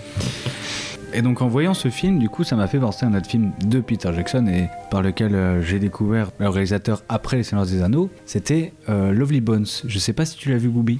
Non, je, je vois un peu ce que c'est, ouais, et je vois très bien l'affiche parce que je te vois très souvent passer, notamment sur Sens Critique et tout ça, Ah mais ouais. j'ai j'ai- non, j'ai jamais vu le film. Donc déjà, c'est avec Mark Wahlberg. Donc c'est un film sorti euh, dans les années 2000, euh, 2009. Euh, Au casting, on a euh, surtout. euh, Ah non, mais là, c'est. Saoirse- Saoirse- Comment- Ah oui, alors j'ai vu la, la prononciation de ça qu'il a expliqué elle-même. C'est euh, Saoirse, je crois normalement. Saoirse Saoirse. Euh, avec euh, Saoirse Ronan Euh, Stanley Tucci, qui est incroyable dans ce film, il est euh, effroyable. Mark Wahlberg, je disais, qui joue le père de. enfin, je, vous, je vous raconte après. Euh, Rachel Weisz, qu'on voit pas assez. Ouais. Suzanne Sarandon, bien sûr. Donc euh, pour la petite histoire, Lovely Bones raconte l'histoire d'une jeune fille assassinée qui, euh, depuis l'au-delà, observe sa famille sous le choc de sa disparition et surveille son meurtrier, ainsi que la progression de l'enquête. Et donc c'est un peu le même genre, c'est-à-dire que c'est un drame, mais avec euh, de l'émerve- de l'émerveillement un petit peu. Vous allez y trouver beaucoup de couleurs, beaucoup de musique onirique. Oui, parce qu'en fait, c'est Brian Eno qui s'occupe de la musique, hein, donc euh, je sais pas si vous voyez un peu. enfin, Mhm. Du tout. oui, Brian Eno, mais c'est très, euh, euh, on pourrait dire chill. Voilà, Mm. C'était euh, très chill. Ça fait, c'est beaucoup de musique euh, bah, qui, fait appel à, l'onirisme justement. Et donc c'est un film qui fait vraiment. Alors, alors autant Créature céleste, c'est euh, pertinent et logique d'un côté que qu'elle soit onirique, parce que bon, on est dans le point de vue du personnage, sachant qu'ils se sont basés du journal intime. Alors que Lovely Bones, c'est vraiment un parti pris uniquement du réalisateur. Je veux dire, c'est pas, euh, ça colle pas sous le sens de, l'histoire, c'est uniquement le parti pris du réalisateur. Et donc en fait, pareil, c'est très bizarre, c'est, ça peut diviser. Parce que euh, la fille se fait, on voit rien, hein, mais la fille se fait violer et, euh, est tuée. Sauf qu'en fait, bon, bah, ils ont retiré toute la partie euh, meurtre et, viol, et d'un seul coup, en fait, on la voit dans un autre, dans un autre monde, et on la suit dans, ce, dans cet au-delà. Et donc, c'est un monde très coloré, avec euh, beaucoup de nature, des arbres. En fait, c'est c'est le, le paysage de la Nouvelle-Zélande, mais en ayant, euh, on va dire, saturé les couleurs. Ouais. À fond, à fond, à fond. Ce qui, ce qui donne quelque chose de, bah, de complètement merveilleux, onirique. Et d'un autre côté, il y a des parents qui font tout pour retrouver euh, le meurtrier euh, de, de- de leur fille. Et en fait, et la fin est très. euh, alors, je sais pas euh, ce que tu en as pensé, Gravelax, mais je trouve en plus la fin euh, niée. Euh, je sais pas si tu te souviens, mais. Ah si, si, si, oui, ben, je me souviens de la, fin. ouais. et la fin est très. euh, ouais, donc. Bah, très niais. Euh, vraiment, il n'y a pas d'autre mot. hein, euh. Et, euh, et donc, du coup, en fait, on sait pas dire si, du coup, on a vu un film triste ou un film, un film euh, euh, beau. C'est en fait c'est carrément clivant, mais en même temps c'est intéressant. Enfin, c'est pareil, c'est couillu. C'est couillu et d'ailleurs le, le- le film, euh, on regarde les, les avis du film, tu vas voir euh, Goubig qui a pas vu le film, tu vas voir en fait c'est où t'as du bien, ou t'as du euh, très mauvais. Mm. Et ça, c'est un film. euh, bon, rien que pour ça, tu vois, ça, ça donne envie de regarder, je Ouais, pense. ouais, totalement. Parce que, en fait, après, c'est une question de culture aussi. Ouais. Après, on n'a pas au niveau de la religion, au niveau, euh, enfin notre vision de la mort aussi, c'est pas, on n'est pas du tout dans le même délire. Parce qu'au final, elle est heureuse. Et à un moment, Ouais. elle, elle se sent très heureuse en fait dans l'au-delà. Elle rencontre en plus d'autres, les, autres victimes de, euh, du meurtrier, de Stanley Tucci. Et euh, en fait, c'est une cour de récré, c'est-à-dire qu'on entend des, des- de la joie, on entend mais viens avec nous, viens, on va jouer avec. euh, alors que, alors qu'au final, bah, la vérité est plus, est beaucoup plus dramatique que ça. Alors, au moins, ça change, hein, mais pff, c'est osé, c'est couillu. euh, et après, euh, tu peux respecter le parti pris, mais c'est très très risqué. Au final, euh, tout ce que tu retiens, c'est juste, bah, c'est les parents qui ont perdu leur petite fille quand même. On est très, c'est très sur le deuil, sur Ouais.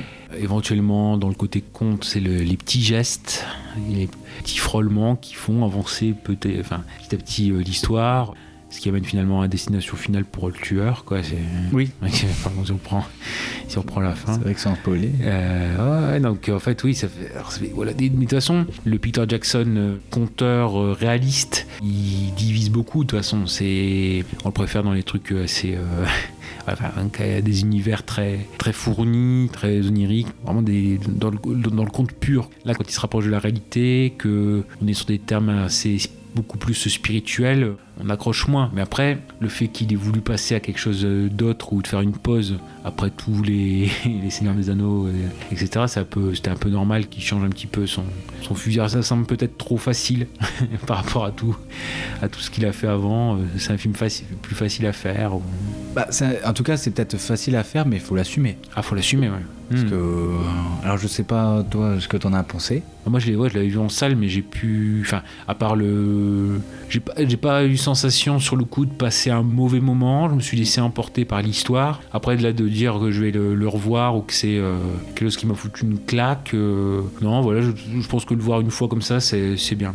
Euh, mais euh, bon, c'est pas, c'est pas le film de lui qui m'a le plus, Ouais, non. le plus marqué. Moi, je suis curieux de le revoir juste pour ressentir à nouveau la malaisance. C'est-à-dire que euh, je sais pas où me placer. En fait, Hmm. c'est le genre de film où tu peux pleurer et en même temps avoir un grand sourire. À l'image, il y a, moi, il y a une chanson dedans qui. Ah, par contre, les musiques sont vraiment extra. Là, il n'y a, pas- il y a pas photo. Et puis, une scène surtout qui m'a marqué dans, dans Lovely Bones, c'est euh, avec la chanson de Mortal Call qui est euh, Song to Siren. Je sais pas si ça te parle. Bah, en tout cas, si, si je vous la fais écouter, vous allez reconnaître. C'est dans une pub euh, pour un parfum euh, qui est sorti. Bah, en gros, c'est juste la scène où, euh, vers la fin où elle dit Viens avec nous.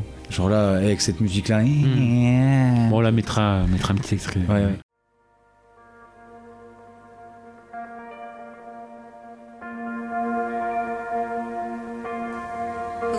Floating. Shipless oceans, I did all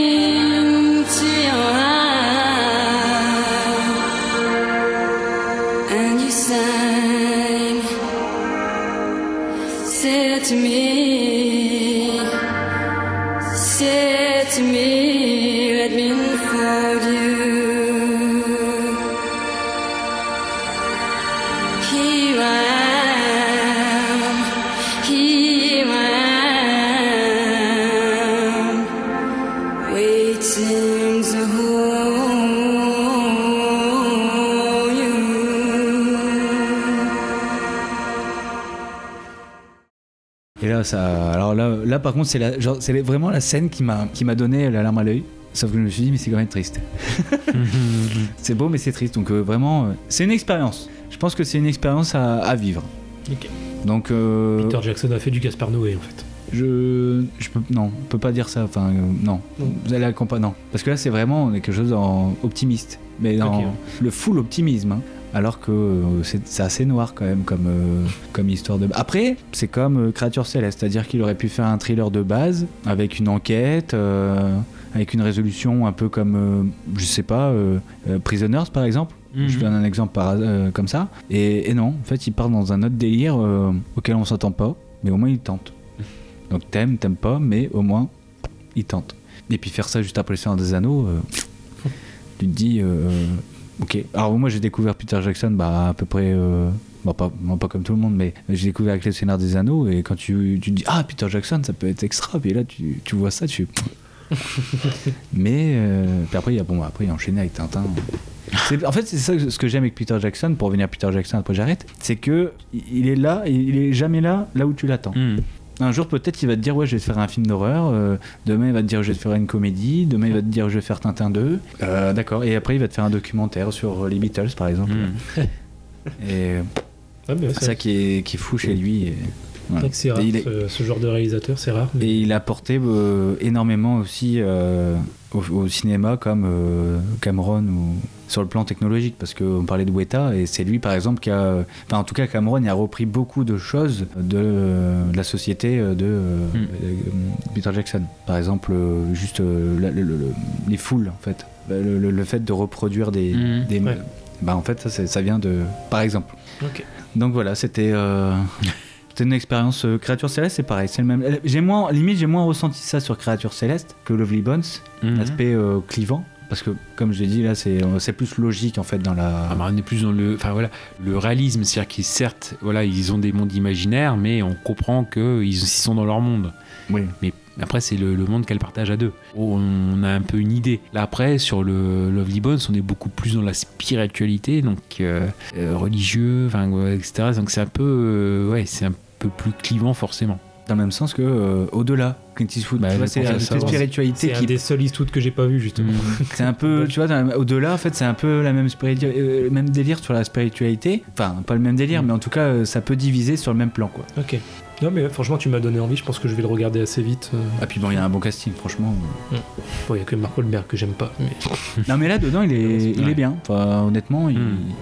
Mm. Rachel Weisz, franchement, euh, Ouais, par- actrice qu'on ne voit pas assez. c'est clair. À part dans des. Là, Black Widow, euh, merci quoi. Donc, euh, alors qu'elle jouait super bien dans. Moi, j'ai découvert dans le Retour de la momie. euh, Enfin, dans la momie, par contre. euh, et c'était- voilà. Même Brendan Fraser, j'étais content qu'il revienne. Ouais. Ça, tu pourras couper, hein, mais euh, c'est Voilà. Donc, quelle est les scènes préférées? Oui, putain, c'est vrai, on l'a pas fait. Euh, Puis ça passe- le film, il.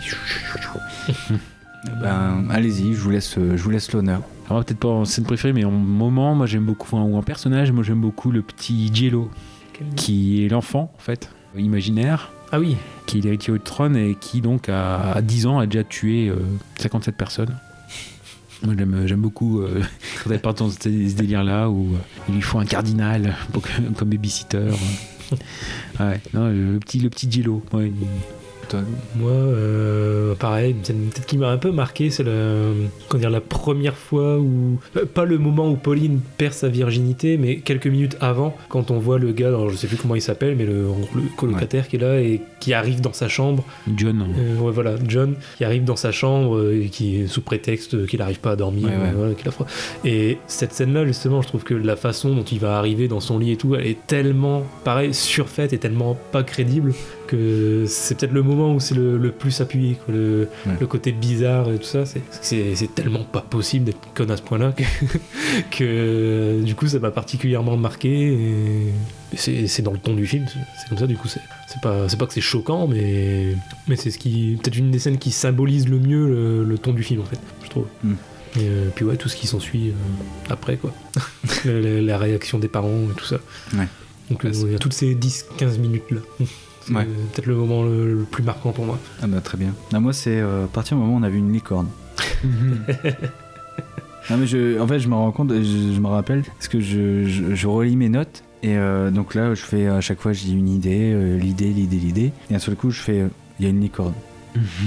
Genre vraiment, euh, non non, c'est parce que ça, on est encore, on va dire au début du film et puis euh, au départ c'est très euh, le, le délire merveilleux est très cheap, c'est-à-dire que Mhm. euh, c'est une pelouse, c'est Ju- Juliette, non. Juliette, c'est Kate Winslet. Mhm. Euh, bah oui, il change tellement de prénom.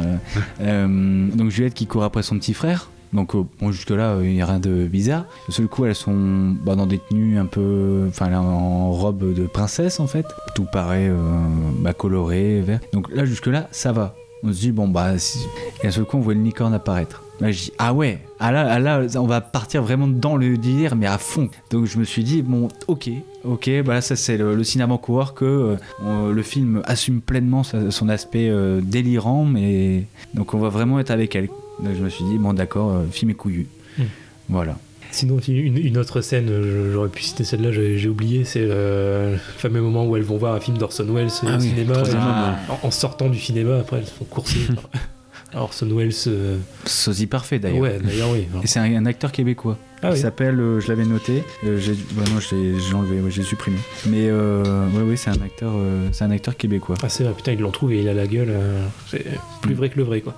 Mais par contre, tu trouves aucune photo de lui sur internet. Ah. Ah.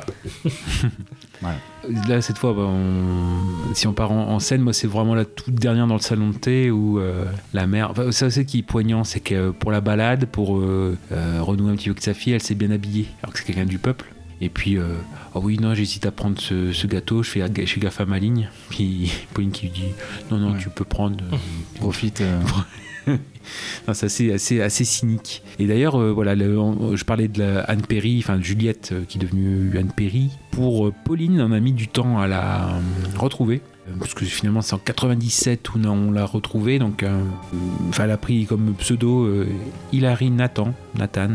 Et en fait, elle a dirigé une école d'équitation en Angleterre pour des. Et puis, notamment s'occuper des, des- d'enfants handicapés. En fait, c'est quelqu'un qui est maintenant complètement reclus.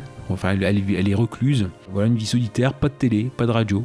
Se sont jamais revus euh, toutes les deux. Euh, Pour Anne Perry, elle dit bah, Je vois pas trop l'intérêt en fait. Euh, donc elle passait d'une, d'une- déjà une petite ville en Angleterre où il n'y avait pas grand monde. Maintenant, elle s'est complètement isolée en Écosse, dans les îles, des orcades.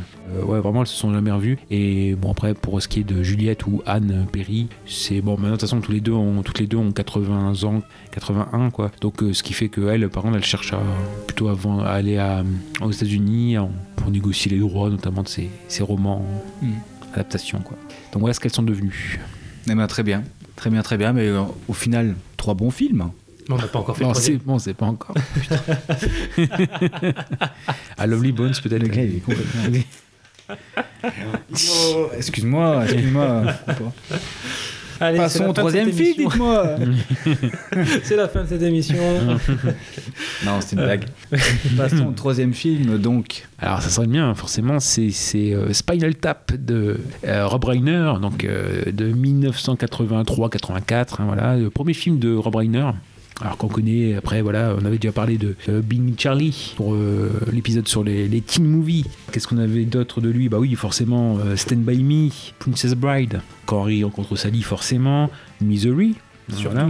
Eh oui. Donc bref, voilà, premier euh, film de Rob Reiner qui d'ailleurs tient dedans le rôle du réalisateur de documentaire, de documentaire.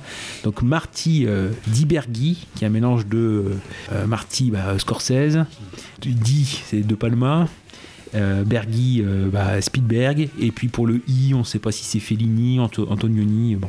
Bref, ce réalisateur euh, fictif, euh, donc Marty Di Berghi, suit donc pour un documentaire le groupe de hard rock britannique Spinal Tap. Donc euh, Ponction Lambert hein, en français, qui euh, donc après plus de 15 ans d'existence, quelque chose comme 17 ans, entame une nouvelle tournée aux États-Unis après 6 ans d'absence sur le territoire américain, et aussi donc dans sa promo du, de leur nouvel album euh, Smell the Glove, qui donc si on prend littéralement c'est sans le gant ou euh, bon euh, glove aussi en argot c'est la capote sans la, sans la capote. Voilà. Donc bon, on voit un petit peu l'univers en effet du, documentaire et du groupe. Alors c'est un film donc pour moi qui est sincère parce que bah en fait il se moque de ce qu'il connaît. Tout comme euh, Peter Jackson et Fran Walsh qui se sont bien documentés euh, sur euh, et qui ont eu des témoignages pour Créature Céleste tout comme Kimberly Pierce qui a aussi euh, fait son travail documentaire pour Buzz on Cry. Bah là c'est pareil. Euh, ils ont suivi euh, plusieurs groupes puisque dedans il y a aussi euh, Harry Shearer Christopher Guest et euh, Michael McKean qu'on connaît peut-être euh, là euh, ce dernier pour euh, son rôle de Charlie dans euh, Bella Call Saul le frère de Saul Goodman de non? Ah oui, bien sûr, oui, ok. donc oui, donc euh, et, et donc en fait, eux déjà, eux sont eux-mêmes, alors même s'ils sont acteurs, ils sont euh, musiciens. D'ailleurs, euh, voilà, il y a des morceaux originaux, c'est eux qui jouent. hein, euh, voilà, donc vraiment c'est donc c'est un film sincère. Voilà, il, se- il se moque de ce qu'il connaît. Parce que j'ai marqué que contrairement au Tonton Bourré, je sais pas pourquoi j'ai marqué ça, qui fait yo-yo avec les doigts pour dire ouais, je connais le rap. Donc là, là, là, non, ils, ils connaissent quoi. Voilà, ou qui demandent ouais, t'as fait top 1 à Assassin's Creed. Bon, euh, donc euh, euh, Tonton Bourré quoi. C'est bon, je sais pas pourquoi j'ai marqué ça, mais voilà, voilà. C'est euh, c'est d'autant plus drôle en fait que et plus juste qui s'inspire d'anecdotes ou de tics de groupes mythiques de l'époque. Faut penser aussi que c'est euh, 83-84, c'est aussi un moment où euh, euh, ce type de rock est au sommet. Maintenant, on voit ça peut-être avec un peu plus de, de recul forcément et de nostalgie peut-être, oui, mais euh, voilà, là, on va dire que c'est, euh, euh, il se moque de quelque chose qui était au top euh, à l'époque en fait. Rien que le nom, hein, voilà, Ponction Lombaire, euh, enfin ou Spinal Tap avec, ah non, bah, sur la pochette française on le voit pas. Avec euh, voilà le, le, le tréma sur le N de Spinal, en fait, qui n'a pas de sens. Voilà, mais bref, ça faisait plus rocker. Il y avait des groupes comme ça, Motorhead hein, sur le O, euh, Motley Crue avec euh, Tommy Lee, et bizarrement le point sur le I qui disparaît. Donc, euh, bon, bref. Et donc beaucoup ont cru d'ailleurs que c'était un vrai groupe. Ah, je. Ils ont dit, oui, alors ils comprenaient pas, qui- quitte à prendre un groupe, pourquoi est-ce que vous n'avez pas pris un groupe plus connu euh, Voilà. Et comment dire Et donc, sincère aussi, parce que, bah, donc, je vous ai dit, les, acteurs ils touchent leur bille niveau musique, c'est eux qui jouent sur la BO euh, du film, des, des chansons aussi originales, c'est un peu bah, une façon de parler, euh, bon, un, un cran en dessous, c'est Fatal Bazooka, euh, voilà, McLean, il s'est moqué à l'époque de ce qu'il avait euh, euh, saisi dans le R&B euh, et pareil c'est ce qu'il a dit aussi euh, j'étais raccord sur le sur le moment mais quand il avait voulu refaire Fatal Bazooka euh, dix ans plus tard il avait dit bah j'arrive plus parce que je suis je, je suis plus en osmose avec mon, mon époque voilà et donc bref il y a plusieurs choses avec des chansons qui sont assez assez fun pas déplaisantes à écouter hein, ça s'écoute euh, et pareil, donc il y a même Ozzy Osbourne de- du groupe Black Sabbath qui n'a pas ri au film parce que finalement, il, pour lui, c'est comme si c'était un vrai documentaire parce qu'il se reconnaissait dans beaucoup de choses et il a, il a même arrêté de jouer pendant deux ans parce qu'il a dit bah vraiment, Ouais, je, je suis un- enfin, ouais, je je suis suis un- un- ouais, je suis un con, quoi. Je, suis un guignol, Ouais, quoi. Voilà. guignol. Bon, bref, il a, il a repris après. Et après, donc, il y a plusieurs choses. Donc là, on est sur ce, ce moment, hein, ce qu'on peut dire entre guillemets, où on a eu les années 60 avec le rock, avec les Stones et les Beatles, par exemple, si on fait simple. 69 où on a eu du hard rock avec euh, Led Zeppelin. Et puis 76 on a le heavy metal, donc Iron Maiden, euh, Europe, euh, Scorpion. Où là par contre c'est le, but c'est d'aller dans la surenchère, notamment au niveau des décors, des effets, etc. Et puis il y a jusqu'à ce qu'on ait le, grunge entre guillemets qui revienne au début des années 90 et qui remettent un peu d'ordre dans tout ça en disant on été trop loin, vous avez trop, trop déconné, donc on arrête. Donc là on est dans cette période là où dans les délires on est plutôt, plutôt pas mal. Donc en effet dans, les anecdotes ou choses comme ça il y a beaucoup, mais quand on prend les, acteurs et les personnages qu'ils font, bah, par exemple il y en a un qui ressemble au, au de Status Quo, Euh, le chanteur pareil, ça, fait Jeff Beck, donc tout ça. Bref, il y a vraiment beaucoup de, de similitudes avec des choses qui arrivent vraiment. Bah, le cas du, des batteurs du groupe. Avec, euh, il faut penser que voilà, en, en 10 ans, en 17 ans d'existence, ils nous disent à un moment donné qu'il y a eu 37 membres du groupe. En gros, si on a les 5, ça fait qu'il y a eu 32 batteurs. Et donc, en fait, c'est tiré par exemple d'un vrai truc, c'est que par exemple, il y a Grateful Dead, voilà, qui a eu 6 six pianistes en très peu de temps aussi. Euh, Marillion, l'autre groupe aussi, qui a eu 5 batteurs en un an. Donc bref, c'est tiré de, faits réels. Euh, je sais pas, on a aussi le moment où on interviewé, il y en a avec un qui est, est mort euh, en, s'étouffant dans le vomi, mais pas le sien. Ah, pareil, hein. c'est le, ba- c'est le batteur de Led Zeppelin, c'est John Bonham, c'est il y a Bon Scott, le chanteur d'ACDC qui mort comme ça aussi, il y a Jimi Hendrix, et bref, il y a plein de thèmes, par exemple, hein, le- la façon dont le, le bassiste dans le, dans le groupe joue, bah, c'est à la manière de, du bassiste de Saxon, voilà, c'est des groupes qui existent réellement. À un moment donné où le guitariste il joue, il frotte un violon sur sa guitare, bah, c'est parodie euh, Jimmy Page de Led Zeppelin, qui est- par contre lui il utilisait pas un violon, il utilisait un archer, Bah, le, le- lui il va avec le violon. Euh, voilà. Et bon, bref, euh, voilà euh, la scène du sandwich où l'autre se plaint que le pain est trop, pain est trop petit, il n'y a pas assez de garniture. Bah, c'est, c'était repris dans Wentworth 2, c'était Van Halen qui voulait que dans, sa, dans sa loge, il y ait tous les M&M's sauf les bruns, qu'on retire les M&M's marrons. Dans les chansons aussi, il y a une chanson c'est Big Bottom, donc euh, gros cul, bah, c'est Fat Bottom Girl de, De Queen. Queen. voilà par exemple. Et, quand le film a eu un, un aura un petit peu au-delà de- des États-Unis, en France c'était plus vers 86 par exemple, et bah il y a euh, Bernie Bonvoisin de, de Trust qui a dit bah oui bah le- la scène où ils sont perdus euh, dans les coulisses, euh, ils n'arrivent pas à trouver la scène parce que bah en fait c'est une salle de spectacle sur plusieurs étages, la scène elle est au troisième. Et puis ils sont commencent à être perdus, perdus dans les voilà bah, ils disent bah ça je l'ai vécu. Mais même Kiss on dit bah oui ça, ça nous est arrivé aussi. Et en plus maintenant voilà, c'est un film aussi qui sur l'univers sexe drogue et rock'n'roll enlève un petit peu les clichés du sexe et de la drogue. Euh, entre guillemets il y a, cette partie là qui est importante et sur le, film en, lui-même, c'est ce qu'ils disent. euh, Par exemple, s'il y a- c'est euh, Philippe Manœuvre qui disait ça, entre guillemets, que voilà, on est vraiment proche du style. Enfin, au niveau musical, c'est vraiment proche de, Kiss, majoritairement, avec euh, l'idée de. euh, forcément, bah, l'idée, c'est dans les morceaux d'avoir une dimension sexuelle, sensuelle, et faire des périphrases pour parler de cul, en fait. Donc, c'est voilà le gros popotin de ma poupée, mon colt d'amour est chargé et il vise le fauve entre, entre tes jambes. Bon, voilà. D'amour. Et moi j'aime beaucoup, c'est en fait quand on voit un petit peu les différentes étapes ou différentes périodes, parce que c'est pareil, c'est un groupe qui s'adapte aux différentes époques. Il y a eu le Flower Power, euh, truc hippie, euh, ou le truc un peu pop à la Beatles. Bah, moi c'était la première chanson, c'est Pop, Look and Listen. En fait, on, bah, ça, commence comme euh, ouais, tu sais ce que je veux. Bon, bref, on a l'impression vraiment qu'ils vont parler, parler de cul. Et finalement, ouais, tout ce que je veux, c'est du pognon, quoi. Donc euh, donne-moi donne-moi de l'argent. En fait, c'est les Beatles, ouais. C'est, une parodie euh, des Beatles. Hein. Parce Alors, que les Beatles faisaient ça à l'époque. Dans cette partie- partie-là, par contre, ouais, euh, c'est une reco dans la reco, mais il y a un film qui a fait ça légèrement avant, c'est les Rutless, ou euh, All You Cash, qui était un documentaire, euh, bah, d'ailleurs où George Harrison, euh, il s'est un peu, enfin, il y avait Mick Jagger, il y avait euh, Bill Murray qui est dedans aussi, qui, font des apparitions. Il y a George Harrison qui fait un, alors que sur les Beatles, qui fait un journaliste, euh, comme ça. Bon, bref. Donc les ouais, c'est- c'était ça aussi qu'ils faisaient. Mais bref, on voit les différentes périodes. Sur ça, c'est, un film qui est super, super bien fait. Là aussi, ils ont laissé tourner un petit peu la, caméra parce qu'il y a eu quand même beaucoup de, même s'il y avait un schéma directeur, il y a quand même euh, beaucoup d'improvisation dans les, dans les dialogues. Il y a eu 100, 100 heures de rush un petit peu, Ah, hein, mais ils sont un peu dans tous les sens. Ouais, faudrait dans le, dans le DVD par exemple ou dans le Blu-ray, il y a euh, par exemple scène coupée, il y a euh, 1h08 alors que le film euh, voilà, fait 1h19, bah, il y a quasiment le double, j'en, parlerai euh, après, des scènes coupées sur éventuellement. Parfois c'est très très écrit, parce que bah, euh, ils reprennent par exemple des, des réponses de groupe assez basiques quoi en fait. Et il y a un des traits de génie du film, c'est quand il y a une question posée, on est beaucoup plus sur la caméra, sur la réaction des autres que sur celui qui parle. Donc en fait il y a des trucs où ils sont complètement atterrés ou...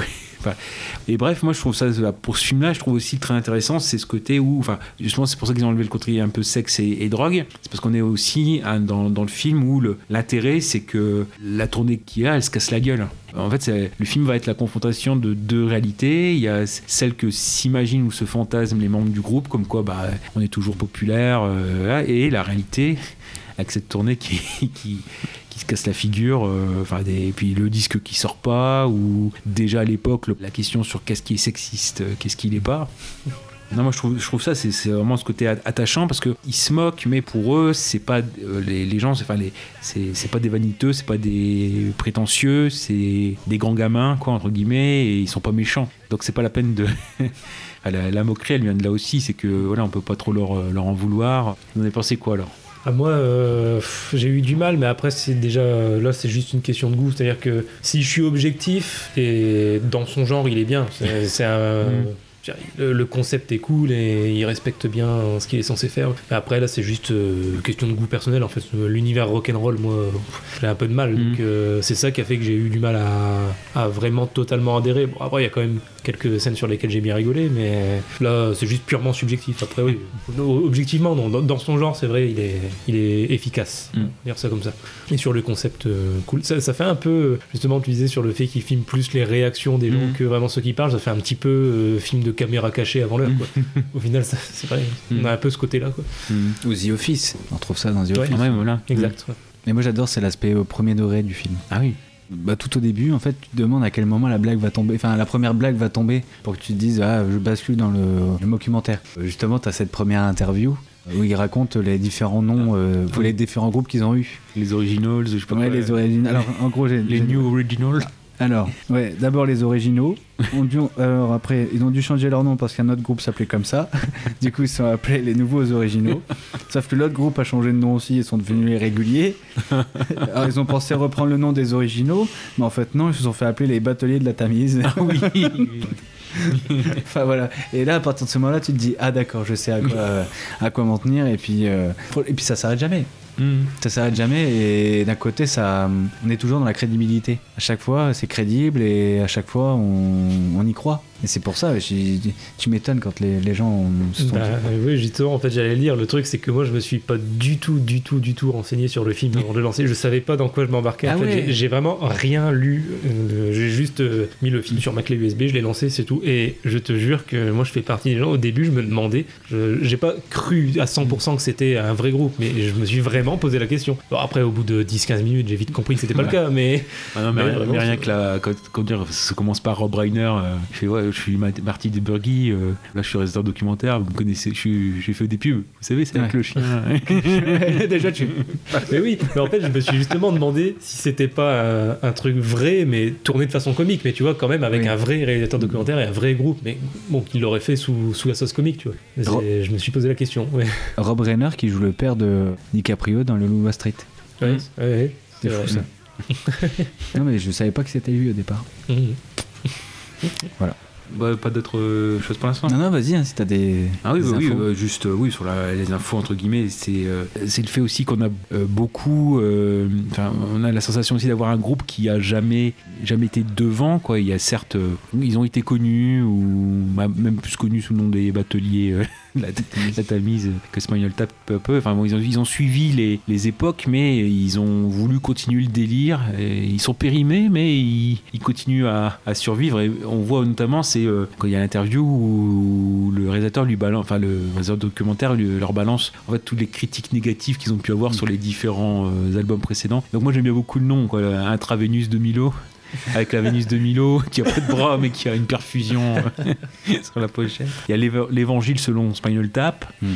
et Sandwich au requin. ouais, qui, ouais, qui est là. Pareil, on, on a ça aussi quand euh, ils entendent un, un ancien morceau d'eux à la, à la radio de leur première, première époque et puis qu'en gros le présentateur euh, les décrit comme euh, voilà, euh, has-been, quoi, entre guillemets. À vous souvenez. euh, bon. Et moi j'aime beaucoup aussi, c'est le très, très touchant, enfin ils sont touchants par leur euh, optimisme, par leur, euh, leur innocence, parce qu'ils sont connus aussi gamins. Euh, c'est ce qu'on voit, c'est-à-dire qu'on on voit aussi le côté sincère. C'est, alors, il faudrait que je retrouve, euh, je, je sais plus si c'est dans le film, parce que je commence à confondre peut-être avec les scènes coupées, parce qu'on en parlerait, mais euh, il y a un moment donné où ils sont à deux, euh, parce qu'ils se connaissent depuis, euh, Nigel et David se connaissent depuis qu'ils sont gamins, et ils, chantent en fait euh, euh, une des premières chansons qu'ils ont composées quand ils étaient gamins, et ça fait, euh, c'est attachant de les voir comme ça, donc ils sont aussi sincères dans leur, euh, dans leur démarche en fait. Euh, Moi j'aime beaucoup aussi, c'est la façon dont ils sont préservés entre guillemets par leur manager, Yann. Et euh, en- notamment, c'est le, le fait lui qu'il a, il tout le temps une, ba- une batte de cricket. Et en fait, ça lui sert à tout, à, péter. En fait, il se bat pour eux, quoi, pour euh, notamment pour les faire passer à tout ce qu'on peut voir à la radio, des choses comme ça. Et non, après, il y a toutes des bêtises en fait dans l'image. En sur le pareil, ils, sont toujours assez inventifs, même dans leurs concerts, on- ils, essayent de faire une nouvelle scénographie, mais ça c'est aussi dû à l'époque. Bon, a le fameux passage avec euh, Angelica Houston où, euh, enfin, elle, fait la scénographe avec le, comme quoi il leur commande de, de- de mettre un- une réplique de Stone Age sur scène. Et finalement, qu'ils se, ils se trompent dans les ouais, c'est- Dimension, ouais. Ouais, dans les dimensions, c'est tout petit, puis, puis c'est des nains qui sont sur scène. Le truc descend et puis en fait, donc ça, c'est, ça aussi, c'est réel parce que c'était euh, une anecdote. Sur, alors, je, je sais plus à quel groupe, mais euh, oui, en fait, c'était le groupe. euh, il y avait un concert comme ça où c'était devant 345 000 personnes. C'était Motorhead et qui avait le, le, le morceau Bombardier. Et donc, ils avaient l'idée, c'était ça, que à ce moment-là où ils chantaient le, le morceau, au-dessus du stade, il devait y avoir un bombardier qui passait Ouais. et qui devait euh, parachuter des, des femmes, des plémettes.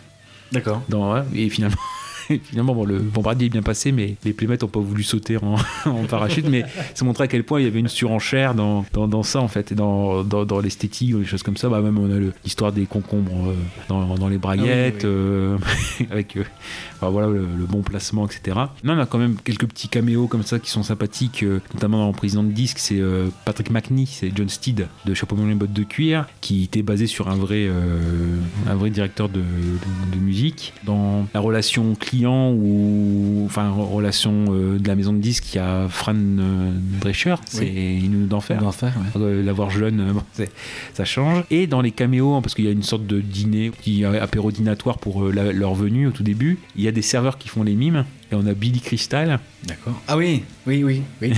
et on a de- Dana Carvey qui est euh, Garth de, de Wandsworth. Ah oui, mais ça m'a même pas. Ah non, mais dans les- Il Billy Crystal, tu vois, tu vois qui? Oui, oui, oui. oui. Ah non, quand il, quand il rencontre Sally. Mhm. Et, euh, et d'ailleurs, dans les scènes supprimées ou scènes coupées, il y a euh, Billy Crystal qui, alors serveur mime, hein, c'est un concept, et qui euh, parle un peu plus parce qu'il n'est pas dans, dans la salle, et qu'en gros l'idée c'est de culpabiliser les, euh, les gens pour qu'ils mangent. Euh, voilà. de jouer comme ça. Et puis bah on voit aussi le- leur, euh, leur côté euh, comment dire ça bah là, forcément euh, je sais pas si ça sera dans votre scène préférée mais euh, le, le film est mythique pour la scène des potards à 11 Des des potards à 11 c'est-à-dire que les, les amplis oui. ouais, ils, ils vont pas, ils vont pas Ah, il jusqu'à présente 10. ses guitares et tout Ouais, ça. c'est ça. après, et donc, ouais. c'est potard, potard à 11. Ouais, bah oui, ouais, moi, je- bah, moi, moi, les miens, ils vont. Parce que normalement, ça va jusque 10. Bah non, les miens, ils vont jusque 11. Et c'est le seul film euh, sur IMDb où vous pouvez noter sur 11. Si vous prenez IMDb, et la, la, la note, est- la note du film est, est sur 11. Euh, hop, J'adore ce film qui. 7,9 sur 11. Pas mal. Donc euh, bon, il y a ça. Et euh, non, moi j'aime beaucoup. Après, non, vraiment, c'est le côté un peu aussi sincère quoi dans leur euh, démarche musicale. C'est quand même des, des musiciens qui voient aussi au-delà de leur euh, leur univers. Bon, le truc à la con où euh, ils commencent à, je crois que c'est euh, Manager qui commence à jouer sur le piano. euh, voilà, j'ai une- un projet de trilogie de musique classique en ré mineur. C'est un titre romantique entre Bach et Mozart. Ouais. C'est quoi, c'est quoi le titre? Lèche ma pompe gauche.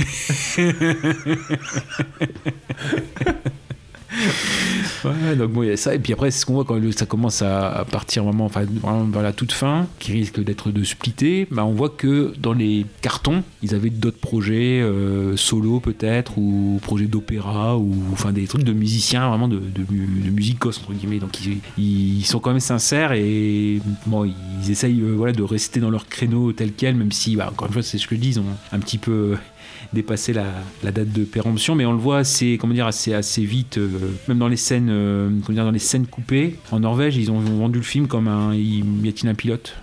D'accord. C'est-à-dire que euh, la fiche norvégienne un pilote, c'est l'avion qui tourne un petit peu, qui est ennoué. Bah là, c'est une guitare ennouée. C'est au secours, nous sommes dans le show business, quoi. Bon, bah, bon, ils ont- ça, c'est les Norvégiens.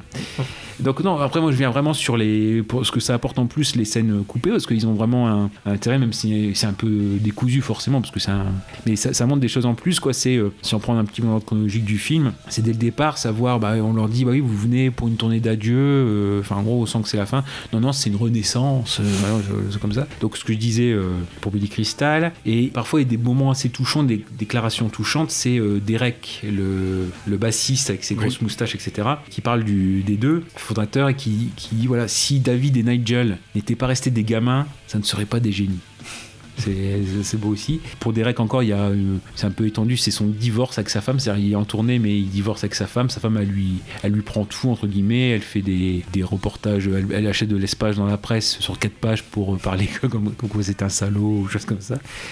Il y a au tout début du film aussi quand ils ont, ils ont une sorte de chauffeur, euh, avec la limousine, etc. Et le chauffeur, il, est fan de Sinatra. Et quand quand il commence à mal parler de Sinatra, il lève le carreau. Et en fait, il y a dans, les scènes supprimées, en fait, il y a un moment donné où euh, le chauffeur est dans leur chambre d'hôtel au tout début et ils le font fumer. En disant ouais, bon, moi ça me fait rien, euh, ça va rien me faire. Et en fait, il finit, il finit en slip en train de chan- chanter Stranger in the Night. Voilà, voilà. Donc bon, ah il y a ce truc, un truc qu'on qu'on voit un tout petit peu, mais qu'on voit beaucoup plus dans les scènes supprimées, c'est un moment donné où euh, chacun, à un moment donné, il a un, un bouton d'herpès. Oui. Oui, on, le voit dans le film, en fait, c'est que finalement, et puis à un moment donné, il y a une scène où ils l'ont, ils l'ont tous qui est supprimé. En fait, c'est qu'en gros, ouais, ils tapent tous la, la même fille. euh, Bon, bref. Et donc il y a ça. Et après, il y a des moments très malaisants. C'est notamment, bah, il y a, a un moment donné où ils sont à Chicago et c'est euh, notamment l'épisode du magasin de disques où il y a personne qui vient les voir. Donc il y a certes à un moment donné, il y a une personne qui vient les voir pour dédicacer, mais c'est le moment où, comme c'est la pochette de l'album qui posait problème, il- ce qui a été, ce qui est sorti, c'est que c'était une pochette noire. Et donc ils ont fait une et donc il y a un gars qui vient pour faire dédicacer donc il signe mais il signe en noir. donc ouais bah si bah regarde bien tu regardes à la lumière tu, tu vas voir la, la dédicace c'est plutôt pas mal. Et non surtout il y a une scène très malaisante c'est le matin où ils sont à une émission matinale de radio à Chicago où ils sont au soir et en fait euh, voilà le, le, bon, le présentateur sait pas trop qui ils sont donc bon, il, il lit un petit peu ce qu'on ce qu'on lui a donné mais surtout il y a des questions aux auditeurs. Et donc il y a, trois, il y a trois, trois appels. euh, Il y en a un qui, un ou une qui connaît euh, le groupe, donc il dit Oh, pourquoi vous, vous chantez plus cette chanson? Non bah on l'aime- plus. Bref, il envoie chier entre guillemets. Et après c'est une question sur euh, ouais c'est qui? Key euh, Non non moi je veux juste savoir si on peut rouler euh, sur l'autoroute. euh, Est-ce que le trafic est dégagé? Puis l'autre où c'est une question de baseball. Et en fait c'est le batteur qui répond bien euh, non non c'est pas cette couleur là.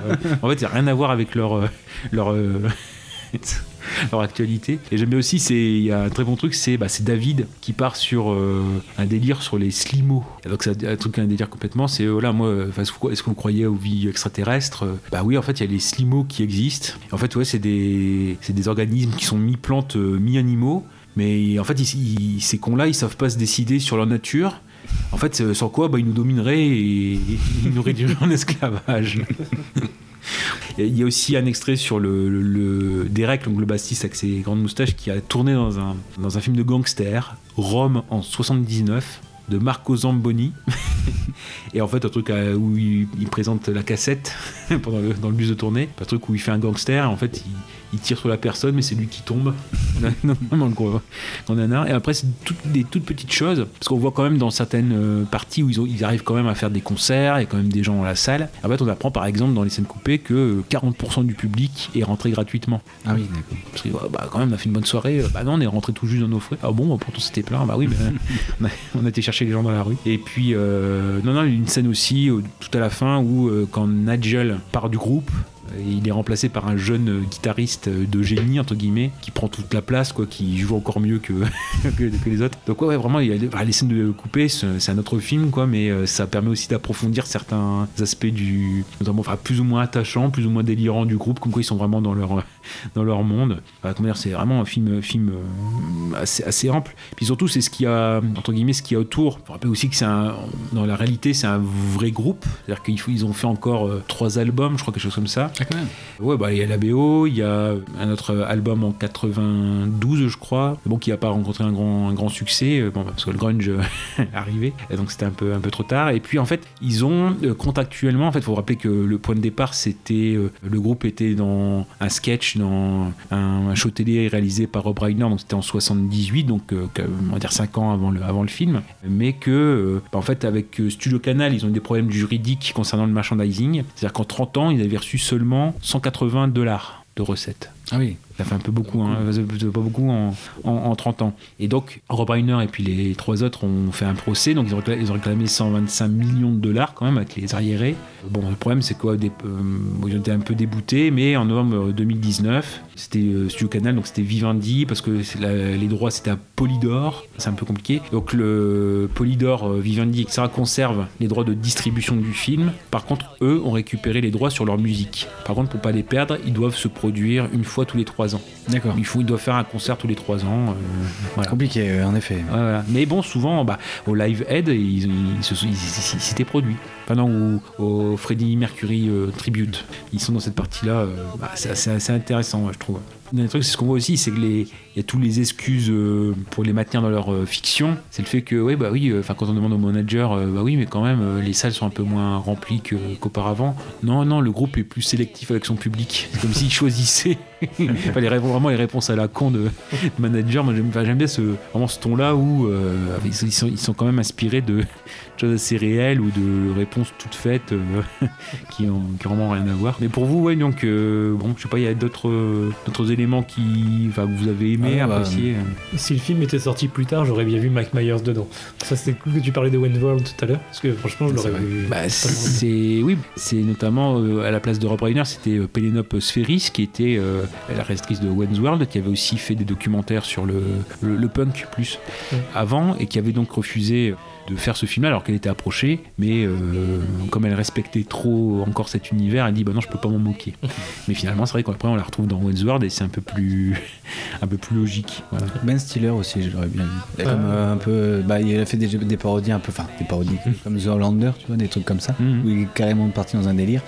Là, je l'aurais bien vu aussi en mode euh, euh. En tout cas, en 2002, il est rentré, hein, quand on parle des bibliothèques du Congrès, bah, 2002 pour euh, Spinal Tap. Voilà. Et donc, bah, ouais, il nous reste euh, quoi Peut-être les.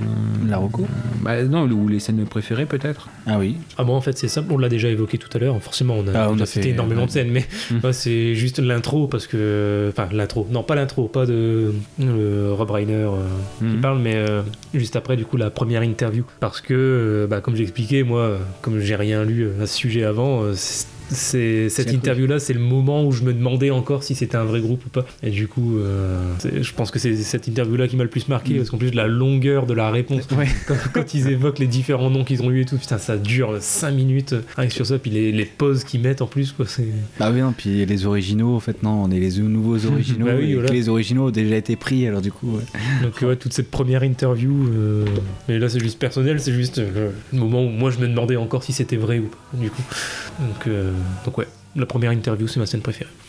Ah ouais, après, c'est- de toute façon, c'est que des blagues, hein, mais Mm. euh, après, c'est la blague préférée, en fait. hein. Ouais, Non, mais j'en ouais, j'en ai, bah, j'ai les deux, on en a déjà parlé, mais c'est les deux, deux ex Je dirais, moi, c'est le, le caprice de star dans la loge. là. ouais. Donc c'est la, en fait, c'est la tranche de jambon qui est trop grande par rapport au pain. Alors du coup, il faut le pain qui va avec. Et, euh, et, euh, du coup, le manager lui dit, bah t'as, juste à plier le pain, le, t'as plié le jambon.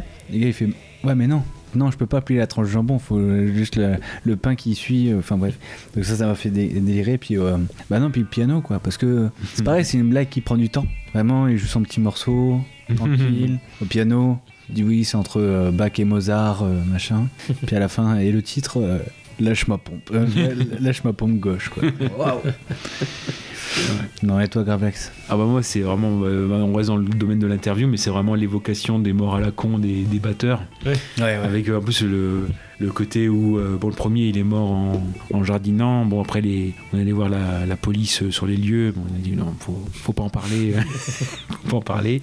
L'autre qui a été étouffé par son vomi mais c'était pas le sien, l'autre qui a explosé sur scène, les combustions spontanées. Et, et, et donc, il y a, il y a un moment donné où, euh, alors là c'est vraiment le truc à la con et c'est un micro-moment, c'est euh, on voit le, le batteur debout sur son tabouret qui, qui, qui se croûte sur la batterie. euh. Ah non, j'avais pas vu ça. J'ai vu le batteur qui grossit d'un coup. Ah, Alors, en gros, il y a un flash et en fait, il est obèse. ah, moi je crois que c'est, je crois qu'il explose euh, tout y a- court. Il y a pas un truc à la fin où. euh, Je crois qu'il explose. Euh, Moi, je vois le batteur, mais je sais pas pourquoi, je vois le batteur. Il y a un flash et il, il devient obèse. Ah ouais, moi, pour moi il Comme explose. C'est, il, y a, il y a encore une explosion.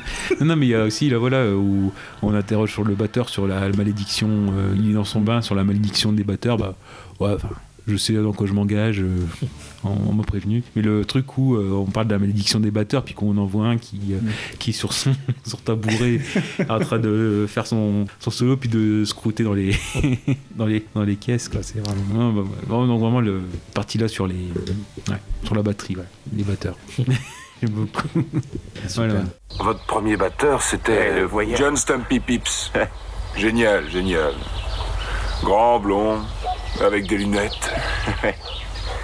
Un bon look d'enfer, ouais, un bon batteur. Super bon Très batteur. bon Qu'est-ce qu'il est devenu Ouais.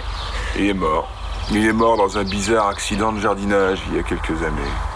Ça fait partie de ces trucs qui arrivent. Les flics, ils ont dit comme ça, cherchez pas à comprendre. Ouais, valait mieux Euh, laisser. vaut, vaut mieux pas. Et il a été remplacé par euh, Stumpy Joe. Et Eric Stumpy Joe. Et qu'est-ce qui lui est arrivé à Stumpy Joe Oh, euh, c'est pas une histoire très marrante. Non, mais euh, il est mort. Ouais, il est mort, étouffé. Enfin, euh, la version officielle, c'est qu'il a été étouffé par euh, du vomi. Ouais, Il est en mort fait, comme ça, c'était- ouais. c'est- C'était pas son vomi à lui. Ouais, c'est horrible. Tu vois, il n'y a pas eu de.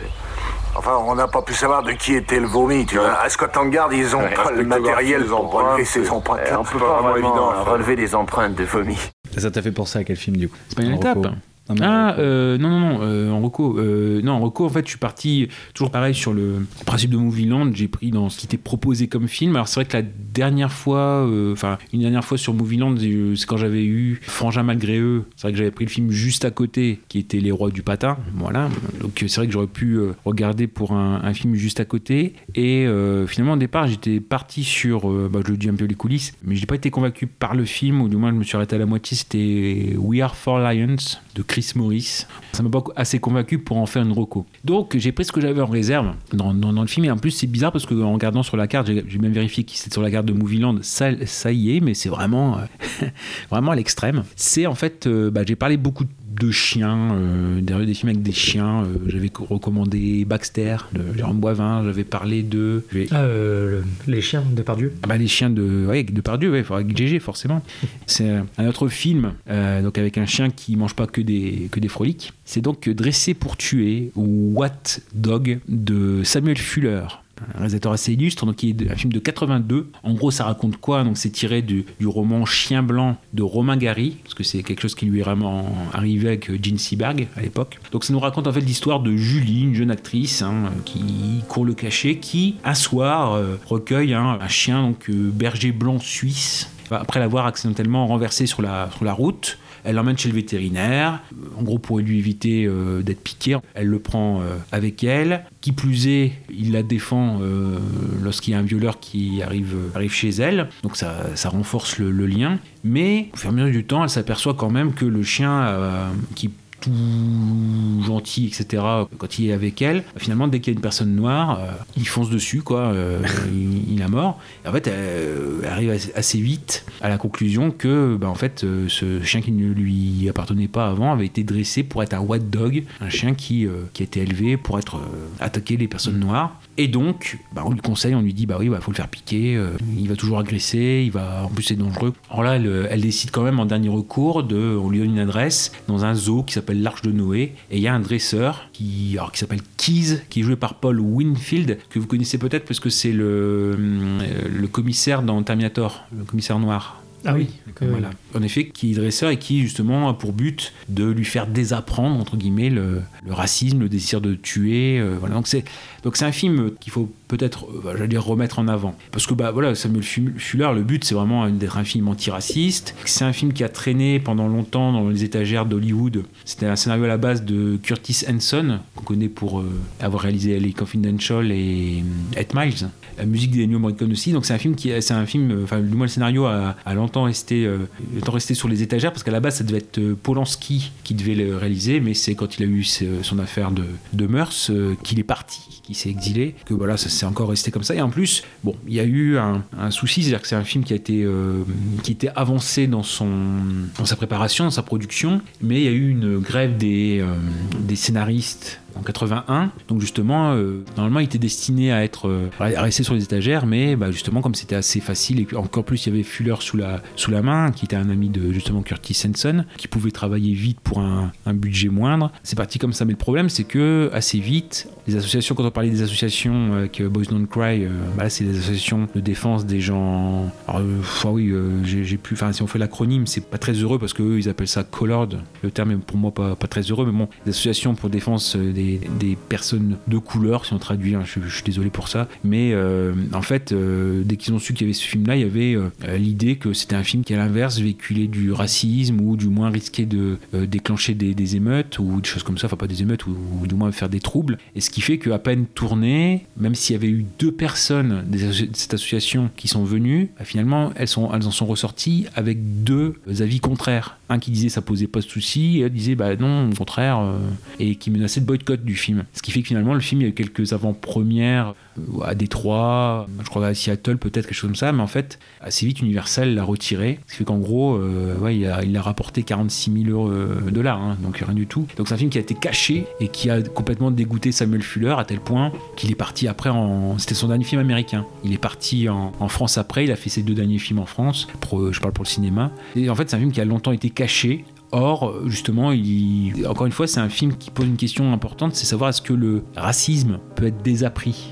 Il y a ce côté-là. Et en fait, donc il, questionne le spectateur. Et au-delà aussi, c'est euh, si c'est pas le racisme aussi, est-ce que c'est la haine qui peut être désapprise? C'est un film vraiment très très ambitieux, en plus qu'il passe tout seul, quoi. Vraiment une heure et demie, c'est fait. Et bon, c'est un peu spécial qu'il soit euh, comme ça. euh, euh, complètement passé sous, le radar. Maintenant, c'est vrai qu'avec le temps, il est réhabilité. hein. Il a fallu 10 ans pour commencer à avoir une exposition. Hein, parce que bon, euh, il, avait été racheté par les, notamment par une, chaîne, enfin NBC ou quelque chose comme ça. Mais euh, finalement, eux aussi à la télé, ils ont eu peur du boycott, donc ils l'ont pas diffusé. Finalement, c'était des chaînes du câble, choses comme ça. Donc c'est très, euh, avant d'arriver, c'était un, vrai parcours du combattant pour qu'on puisse le voir, le voir aujourd'hui. Justement, en plus, Samuel Fuller, il a complètement, pour dire qu'il n'y a pas trop d'équivoque là-dessus, c'est qu'il a complètement aussi changé la fin du roman. La fin du roman, bah, même s'il est parti d'un fait réel, parce que euh, c'était Gene Seberg euh, qui à l'époque aussi était euh, soutien des Black Panthers, et en fait, qui avait trouvé un chien et qui, trouvait que le chien il attaquait que les personnes noires. Et ben dans le roman, même si, c'est fictionnalisé, il y a cette partie où euh, la personne va voir Keys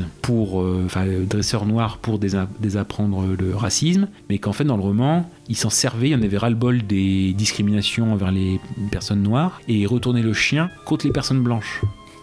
Voilà, donc en gros, l'idée que tout le monde, le roman, c'est un peu, même si l'idée du roman, c'est plus, euh, voilà, on peut pas soupçonner Romain Gary, mais c'est que voilà, euh, racisme, c'est pas bien, quelle que soit la, couleur. Bon, il y avait un, message peut-être un peu plus ambigu pour le passer en film, on pouvait voir beaucoup, beaucoup de choses. Donc là, en fait, euh, Samuel Fuller, il a très bien euh, remis le, le scénario sur des bonnes, bonnes, bonnes intentions, entre guillemets, puis lui, comme c'est aussi une question par sa filmographie qui lui tient à cœur, on pouvait pas trop le suspecter de, voilà, de, malice. Donc bref, un, film à, remettre en, en- en avance, et puis qui, pose quand même pas mal de questions, et qui plus est, euh, j'ai appris ça ce matin, vraiment c'est en vérifiant mes notes et puis en regardant un petit peu le, le film, qui plus est, alors euh, est-ce que ça va se faire, est-ce que ça va pas se faire, normalement c'était prévu pour euh, automne 2020, normalement il y a un remake québécois qui doit être fait, et qui était avec Denis Ménochet. Ah, quand même. Donc peut-être à surveiller si vous regardez le film, donc c'est euh, Chien Blanc. Euh, eux, ils ont gardé le titre original du, du, du roman. Mais bref, donc un film quand même euh, qui a aussi fait appel à l'intelligence du, du, du spectateur. Donc dressé pour tuer, voilà. Euh, Il est vraiment, euh, bah, c'est bête à dire, mais il est vraiment dans, dans l'extrême de la de la carte, il est vraiment dans un coin euh, perdu. Donc bon, bah, j'aime bien les petits films euh, maltraités, euh, donc voilà. Donc euh, Dressé pour tuer de Samuel Fuller, 82. Eh bien, très bien. Est-ce que quelqu'un a quelque chose à rajouter? Toi, Goubit, t'avais fait ta roco Euh, Euh, non, bah exact.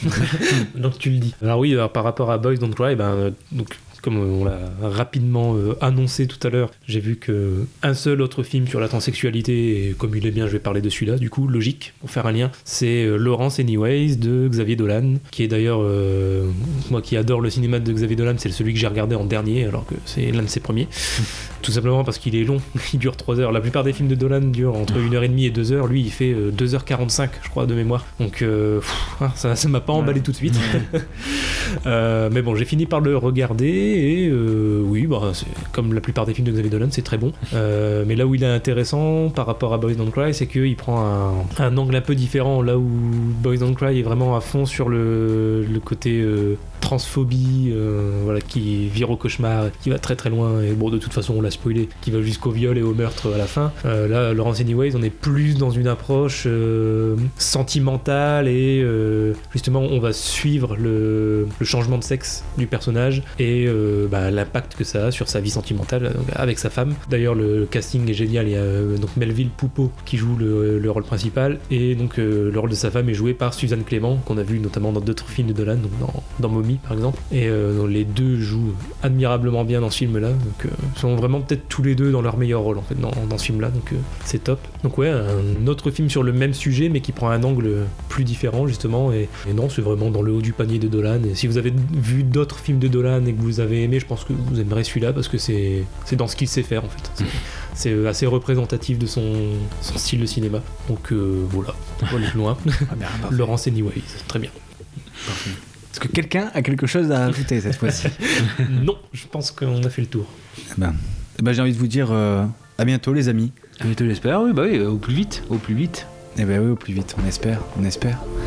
eh ben gros bisous et encore bonne année. Faut Ouais, bonne redire année. bonne année, Et bonne année 2022. À bientôt. Ciao Bah oui, ciao, hein, puis euh, retrouvez-nous aussi sur les, les réseaux Ah oui, en sociaux quand effet, même, parce que bon, Non, mais ça on aurait fait la pub euh, dans, les, dans, les, dans les articles, mais bon, on va le faire quand même.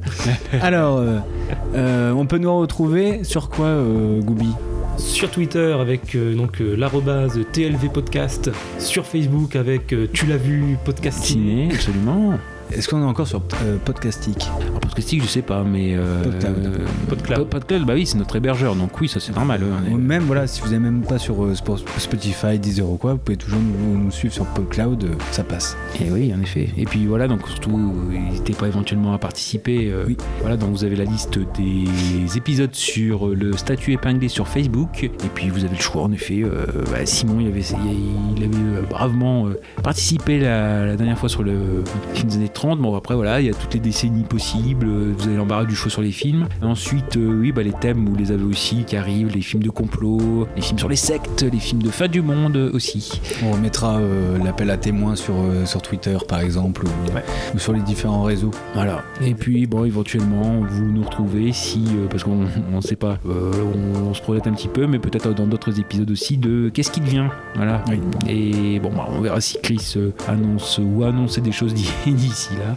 Mais euh, voilà, il y a ça aussi, on, on passe une tête euh, de temps en temps. Eh ben très bien. Bon, bah oui, euh, portez-vous bien, bonne année à vous, tout ce que vous souhaitez. Dans la joie, la bonne humeur. à très vite. Bien bah sûr, oui, parce que là, oui, c'est vrai qu'on avait un, un épisode. Ouais, c'est clair. Bah, en fait, il y a que Spinal Tap où il n'y a pas une mort. bah, les batteurs. Hein. Hein? Les batteurs. Les batteurs. Ah oui, il y a Les aussi batteurs bah, du si, groupe, les batteurs. euh, il y a 30, 32 morts. hein. 32 morts. C'est c'est pire que de tous les films en fait. c'est- Voilà, voilà. On va conclure sur une note plus optimiste. On vous fait des bisous. On emmerde le Covid. Gros bisous. À bientôt. Salut.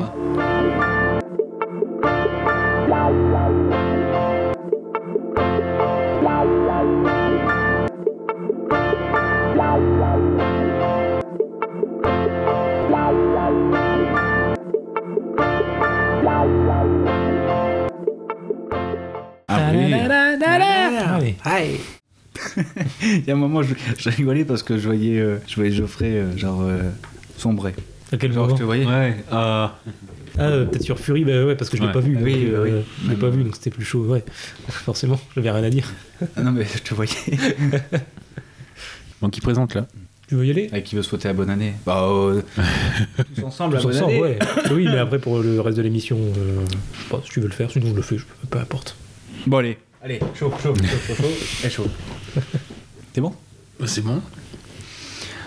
3, 2, 1, bonne année Ah oui. Allez. Mais en tout cas, dans, dans ce qu'il veut proposer, ça marche. Donc, euh, Mhm. Voilà, voilà.